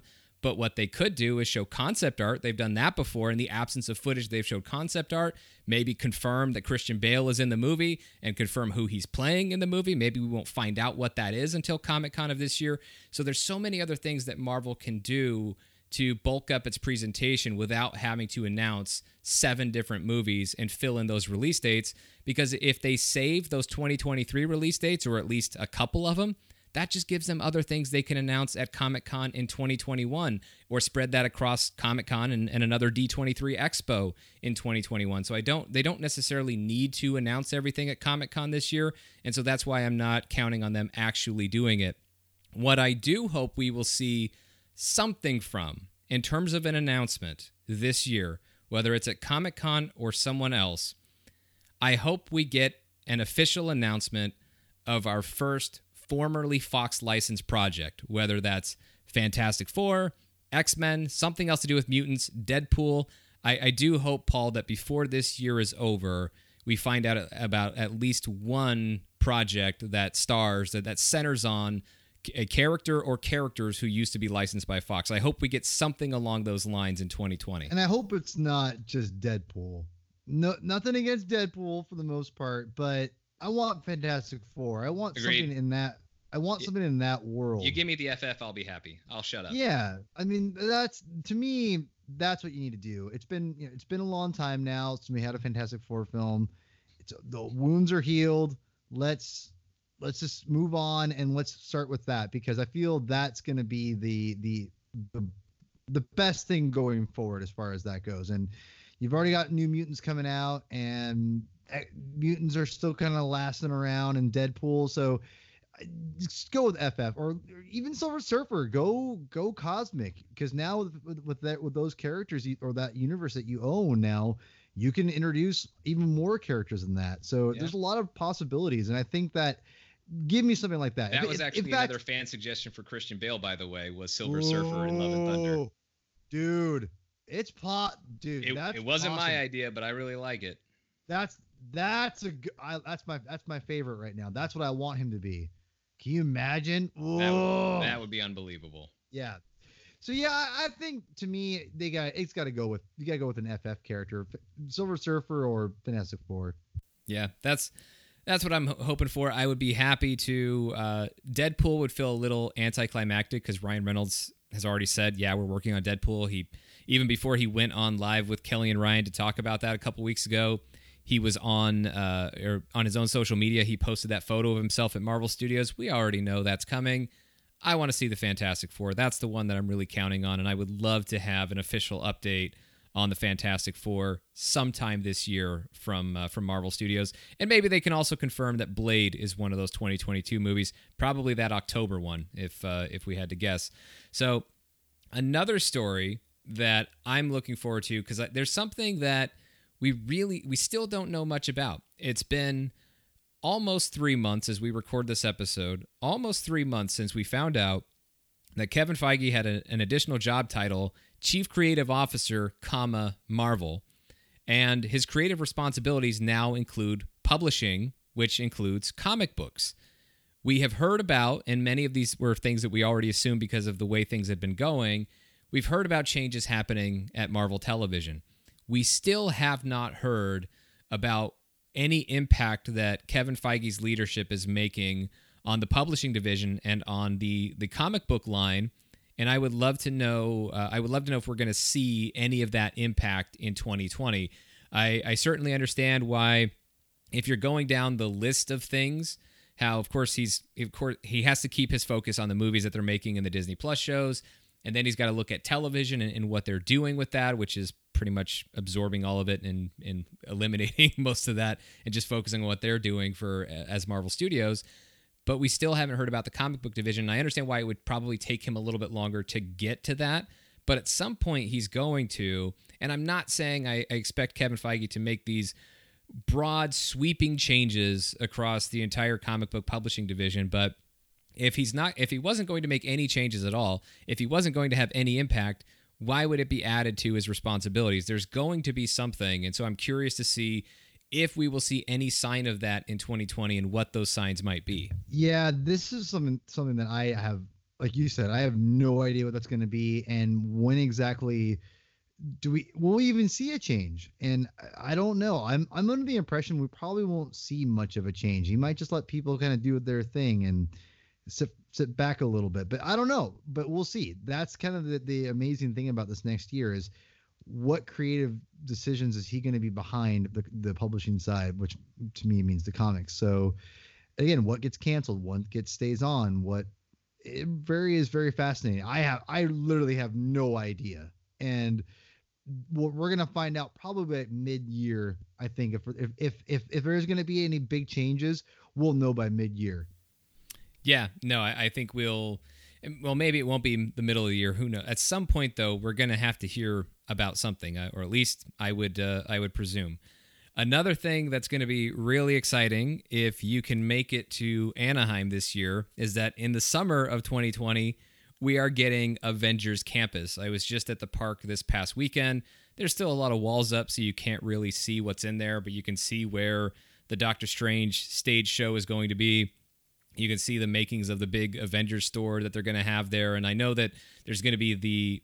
the P I M Test Kitchen from the Ant-Man franchise. There's also going to be that Spider-Man web attraction. I know the big e-ticket Avengers attraction is still years away, but after seeing what they were able to do with Galaxy's Edge in Disneyland and, and really enjoying that, I also can't wait to check out Avengers Campus this summer. And I just love seeing Marvel Studios or, or Marvel in general have an expanding presence, have a larger presence at the parks. I know there are a lot of people out there who are traditionalists. They don't love uh, seeing a lot of Marvel at the parks. They don't even love seeing a lot of Star Wars at the parks outside of Star Tours. But this is all part of the Disney family, and there's still plenty of original Disney stuff throughout these parks. But I really want to see more Marvel in the parks. It's nice having Guardians of the Galaxy Mission Breakout, and it's nice having the little store that they have attached to Mission Breakout as you exit the ride. But I really can't wait to be hanging out in Avengers Campus, and I... I got an annual pass for the first time in a little while because of Galaxy's Edge, and now uh, I'm I'm going back to the park a lot, but you can expect to find me there pretty much all summer once Avengers Campus opens, and I'm probably going to have to get you down here, Paul, because I know you haven't even been to Galaxy's Edge either, so once both of those are open, Avengers Campus and Galaxy's Edge, you're going to have to get down here. Yeah, uh, yeah, we'll we'll talk later. There's been some developments on yeah. that, so yeah, we'll, yeah gonna... I we'll, we'll figure that out. We'll figure that out. And uh, another thing that uh, one more story that before we each talk about uh, what we're looking forward to most this year, one more story to look out for is, of course, Sony. What's going to happen with this studio? There's speculation every year that Sony's going to get bought, so that's nothing new. I don't really want to focus so much on that, but how does the S U M C perform? How does Sony's universe of Marvel characters perform this year? Yes, they had a big hit with Venom, and that's great. But all that means is they have one hit film that might be able to sustain itself as a hit franchise for a relatively short period of time. That's it. We don't know if they we won't know if they have a universe until we see what happens this year with Morbius and then, of course, with Venom two. But if even if Venom two succeeds, If Morbius flops, then all it means is they've got a successful Venom franchise. It doesn't mean they have a universe.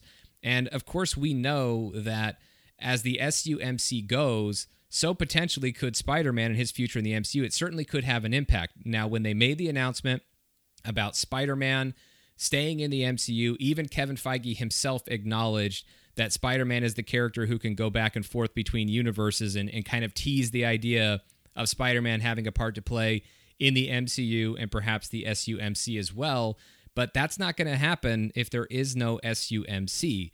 And I also think that the S U M C is a critical part of Sony's business, and whether or not that studio is ever going to be bought in the first place, or whether or not, or how willing they might be to sell the Spider-Man rights back to Disney and Marvel. A lot of these questions and a lot of that speculation, it's all still out there, and there's still, we still don't have enough information to really get a, a picture or get a good sense of how these things are going to go.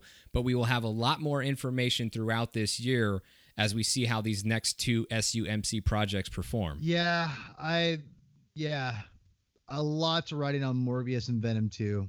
If I think anything Spider-Man's going to be somewhat successful.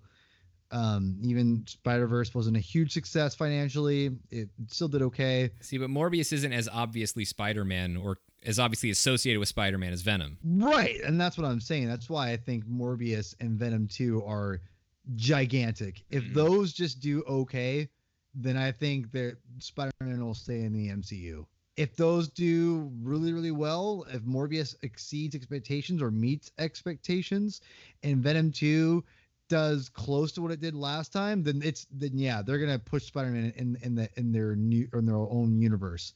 But if both those don't do great or just do okay, then they're probably gonna keep Spider-Man in the M C U. So it sucks because I don't want to see the movies because I don't want to support Sony and whatever. But at the same time, I don't get these movies for free, and I, I still want to see them. So I'm like, right. kind of, I'm damned if I do, I'm damned if I don't. So it's well, you can justify it to yourself because you're gonna talk about them on this podcast. So you have a you have a professional reason to see them. You're not seeing them for your heart. You're seeing them for your business interests. That's it. So uh, you're just being a consummate professional when you go see uh, Morbius and, and Venom two this year. Although I gotta say, I'm curious in a positive way about Venom two with Andy Serkis directing that movie, and I didn't like the first Venom at all. So. Uh, I am curious to see what they will do with the sequel, and I kind of think that it has the potential to be better as long as everybody's on the same page, because I don't think everybody was on the same page with the first one. So we'll see what happens with there. But again, Morbius is the one that I'm so much more curious about as far as how it's going to perform, because we already know that Venom can potentially be a hit franchise, but what makes it, what makes a cinematic universe or a shared universe is having multiple hit franchises. So Morbius also needs to land if Sony is really going to further their interest with respect to the S U M C. So it'll be very interesting to see how that movie performs. So those are all, I think those are most of the major things that we're keeping an eye on. There's certainly a lot more than that. But before I get into our next and last round of announcements, Paul, I'm curious if there's one thing that you're looking forward to the most this year with respect to Marvel Studios and the M C U. It could be a movie, could be a show, could be a news story you're anticipating. What's uh, what stands out to you the most this year that uh, you're keeping an eye out for in, in twenty twenty? Probably Falcon and Winter Soldier, because I think this is going to be pushing the the lore of the Marvel Cinematic Universe forward the most. I think that WandaVision will be a, a lot of setup for Doctor Strange, and and and again, I, I'm those two things are probably my most things I'm looking forward to. But I would say Captain um, or no, Falcon Winter Soldier, because I think we're going to get obviously the Falcon Cap, or at least a hint of Falcon Cap in this movie, in this show, and we're going to get potentially a setup for a Cap, uh, Falcon Cap movie, and also Baron Zemo, what he represents and what he'll probably be hinted at with Thunderbolts potentially, with that franchise being set up. Um, Obviously, U S Agent is going to be in the in the show, which is awesome. I love U S Agent in the comics. So John Walker. So there's a lot to me. That show is is what I'm looking forward to from a comic book fan standpoint, because there's so many so many ties to the uh, comic books that I loved reading as a kid in that show. So that probably is my number one, with WandaVision after that, because WandaVision just sounds insane. So I'm very curious how they pull that off, if if if they're going to be able to pull it off. I think they will, but it's going to be it's going to be interesting. So that those are the two things I'm looking forward to the most. Yeah, I would say I would say Falcon and Winter Soldier is definitely high on my list, especially seeing, because I think it's going to happen in the show, the first shot of Sam Wilson in his new Captain America costume. Very high on my list of things I can't wait to see in twenty twenty. It's really hard to pick one thing. I mean, I, I certainly lean towards the actual content that we're going to get. So when I think about my list of, of the things I'm looking forward to the most, yes, the news stories are fun. Finding out who Christian Bale is playing in Thor: Love and Thunder, finding out what movies are going to be on what open release dates we have from Marvel Studios. All that is really, really exciting. It always is. But the number one thing for me is when I get to sit down and watch a brand new Marvel Studios story. So it really comes down to Black Widow, Falcon and Winter Soldier, The Eternals, and WandaVision. And so it's really hard to pick from those four. I mean, my default answer would actually be Black Widow, because I'm looking forward to all of them, and Black Widow just so happens to be the next one that we're going to see. So I would probably put that at the top of my list, but I'm going to go ahead and I'm going to I'm going to choose The Eternals as the thing I'm looking forward to the most this year, because of all the things that we that we're getting this year, this is the one that's completely brand new. These are the characters we have not met before in the M C U. What does it mean to have the Eternals in the M C U? Who are these characters? I can't wait to meet them. And I'm really excited about the direct. I mean, this cast is outstanding, as I mentioned before. And Chloe Zhao, who made an un- who made just, just an outstanding film in The Writer. And I just think she is the most exciting director hire I've seen from Marvel Studios since Ryan Coogler for Black Panther. I, I really have a lot of faith in her, and I can't wait to see what she does with the Eternals. And right behind the Eternals is probably WandaVision, because, again, it's just that curiosity of what is this show? And that would probably be my top pick. And the only reason it's not is because even though I expect to see brand new things from Wanda and Vision, we still have seen uh, quite a bit of them in the M C U to date. We have we do not know the Eternals, and that's the one thing this year that is completely full of brand new characters and a brand new story and a brand new concept that has not been part of the M C U before. So there's a huge curiosity with that, and also really high expectations based on a lot of really talented people, not just the direct, not the, not just the director, not just the cast, but there are a lot of other really talented people working on that film, and I can't wait to get a look at it. We're probably going to get the first teaser sometime before Black Widow, so that way it can be in theaters when Black Widow is uh, arrives on May first. But I, I can't wait to see what Eternals even looks like in a trailer, and then to see the the actual film itself. So I'm going to go ahead and I'm going to put Eternals at the top of my list, but it is followed very, very, very, very closely by WandaVision, Falcon and Winter Soldier, and Black Widow. So that's it for our twenty twenty preview, except we've got a lot more coming up on the podcast over really the course of the next several months. So what I teased on social media and what I'm going to go ahead and, and talk about now is our next series of podcasts. So in twenty eighteen, we were on the road to Infinity War. In twenty nineteen, we were in the end game, or putting characters in the end game. twenty twenty is all about expanding the universe, taking a page and a title from the Disney Plus special for Marvel Studios. We're going to talk about all of these different things, all of these different Marvel Studios movies and series that have been officially announced, and we're going to dedicate an entire episode to each one. We've talked about this before. We talked about it, I think, during our Comic-Con show. I think we talked about it again during our D twenty-three show, and I think we talked about it a few times again, uh, a few times since then. But there are so many different things that are on the way from Marvel Studios, and so many different topics to consider for each of these projects, that they really all do deserve their own show, previewing them and talking about our, our expectations. And so we're just going to go down the list, and it's going to start next week with Black Widow, because we're getting an exclusive look during the College Football Playoff National Championship game. So that's going to be our jumping off point. So we're going to be talking about Black Widow next week, and then in the weeks and really months to come, because that's how long it's going to take, we're going to be talking. We're going to be doing preview episodes for the expanding the universe episodes for the Falcon and the Winter Soldier, the Eternals, WandaVision, Shang-Chi and the Legend of the Ten Rings, Loki, Doctor Strange and the Multiverse of Madness, What If, Hawkeye, Thor: Love and Thunder, Miz Marvel, Moon Knight, She-Hulk, Blade, and then the unofficially titled but dated Black Panther two and Spider-Man three, or the third Marvel Studios Spider-Man film. So we're going to be talking about all of those and any other projects that may be officially announced during this year.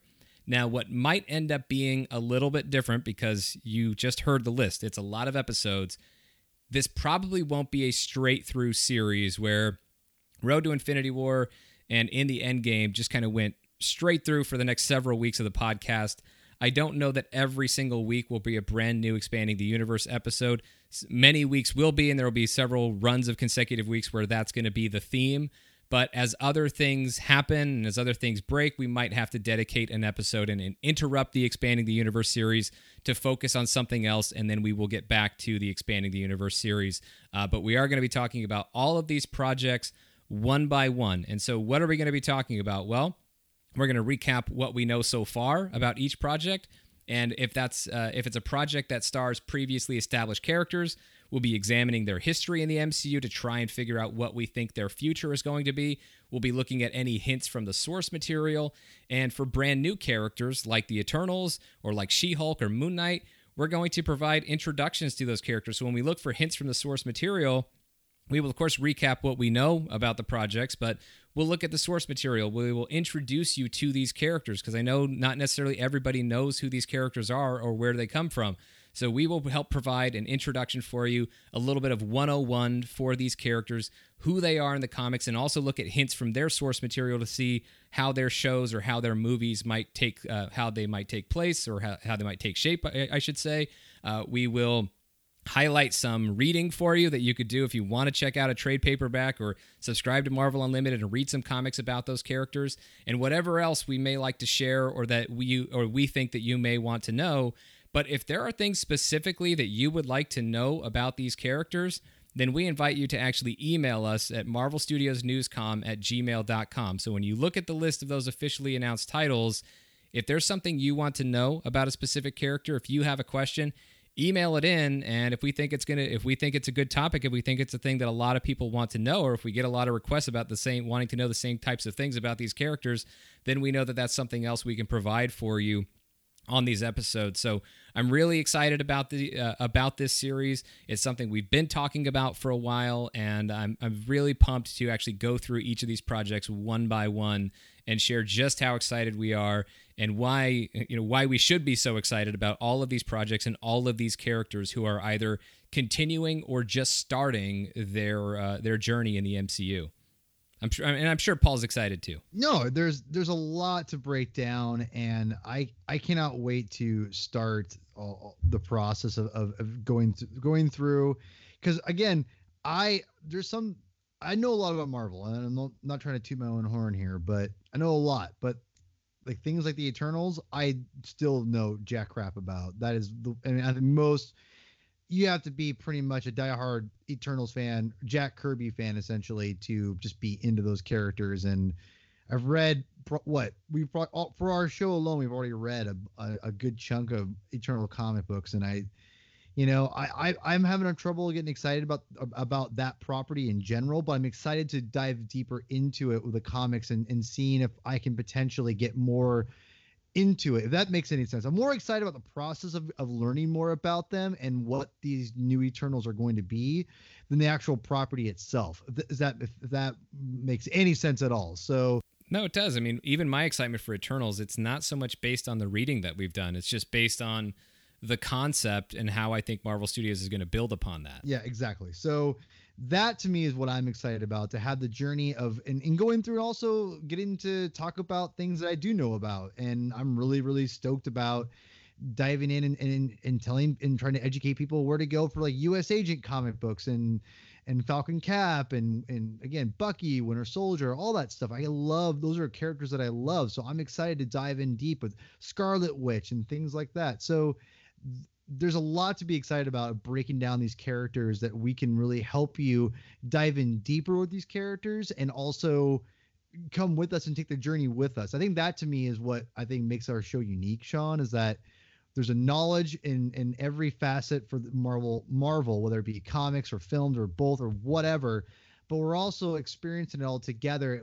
And we we do a great job of, of taking that journey with with the listeners. And I think that to me is what makes us different than other shows. We get to experience it with you, and you you understand where we're coming from, and we understand where you're coming from. So I'm excited to take this, you know, on with the Patreon uh, we have here, and and on the Discord and all of that. It's, a, it's going to be an exciting time for us to really experience the, the new era of Marvel, because this is a new era. And I think we have to really acknowledge that it's never going to be the same again after Endgame. And, and that's not a bad thing. It's actually a very exciting thing. So we're going to experience this together. We're going to learn together, but we're also going to help you. We're going to educate you guys and help and help you understand these characters and and analyze them. So there's a lot of exciting things for our show and, and, and our episodes this, this coming year. I'm really excited. Yeah, I am really excited about this entire series and excited about this year that we have coming up from a Marvel Studios perspective of all the things that we're looking forward to and what we're going to get to talk about throughout this year, from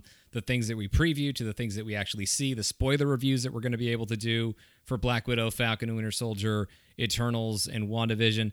It's just it's just going to be a really great year on the podcast. And the whole purpose of this Expanding the Universe series, it's not to demonstrate our expertise on these things. It's just to provide, as I said, for a lot of these brand new characters, provide that introduction. And for some of you, maybe you don't need it because you're well-versed in the comics, but we know that there are a lot of Marvel fans and a lot of M C U fans who don't always know the comic books as well. And that's totally fine. That's totally fine. It doesn't matter to me whether you've always loved Marvel and you grew up reading the comics, or you've only been reading the comics for five years, or you've never read a comic book in your life, but you've fallen in love with these characters and these stories through the movies and through other mediums. All of that is totally fine. There's no wrong way to be a Marvel fan as long as you love Marvel and treat your fellow Marvel fans and fellow human beings with kindness and respect.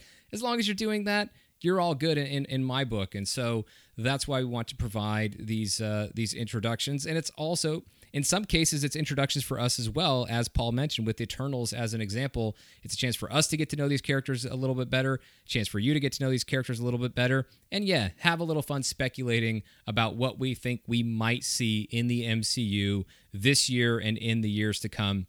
So hopefully you'll be with us for that journey, expanding the universe like you were for Road to Infinity War and in the Endgame. We're really excited about it. Hope you are too. But that is where we will wrap up this episode of the Marvel Studios News Podcast. Thank you, as always, for checking in. Remember to check out the brand new tier structure at patreon.com slash Marvel Studios News. And then remember to keep up with us in all the places you can. marvel studios news dot com is the website. Facebook and Instagram at Marvel Studios News. Make sure you follow us on Instagram at Marvel Studios News. We're doing a lot more over there than we have in the past. I'm definitely putting a lot more effort into the Instagram, so make sure you're checking that out. Uh, and then, Paul, let everybody know where they can find you. Oh, and on Twitter, we're at we're at Marvel Newscast. Yeah. Follow the, follow us on Twitter, Marvel, at Marvel Newscast. But you can follow me on Twitter at Herman twenty-two with two N's, uh, a k a. P-Thug. Also follow my uh, other Star Wars podcast, The Saga Continues, my good friends Tim and Kyle. Also Blaster Cannon with my friends Saf and Megan. Multiple Star Wars podcasts. It's kind of crazy to be on two, but let me tell you, it's it, there's enough going on right now that two is more than – I can handle eight podcasts for Star Wars right now. There's so much going on. But uh, But, yeah. This is the only Marvel podcast you're going to find me on, which is which is saying something. So, uh, yeah, follow me on all those things, and uh, and on Instagram as well, and Herman twenty-two with two N's as well. So, yeah. Cool. And you can find me on Twitter and Instagram at Mister Sean Gerber, Sean spelled S E A N. So, for Paul, I'm Sean. Thanks for listening. We'll see you next time.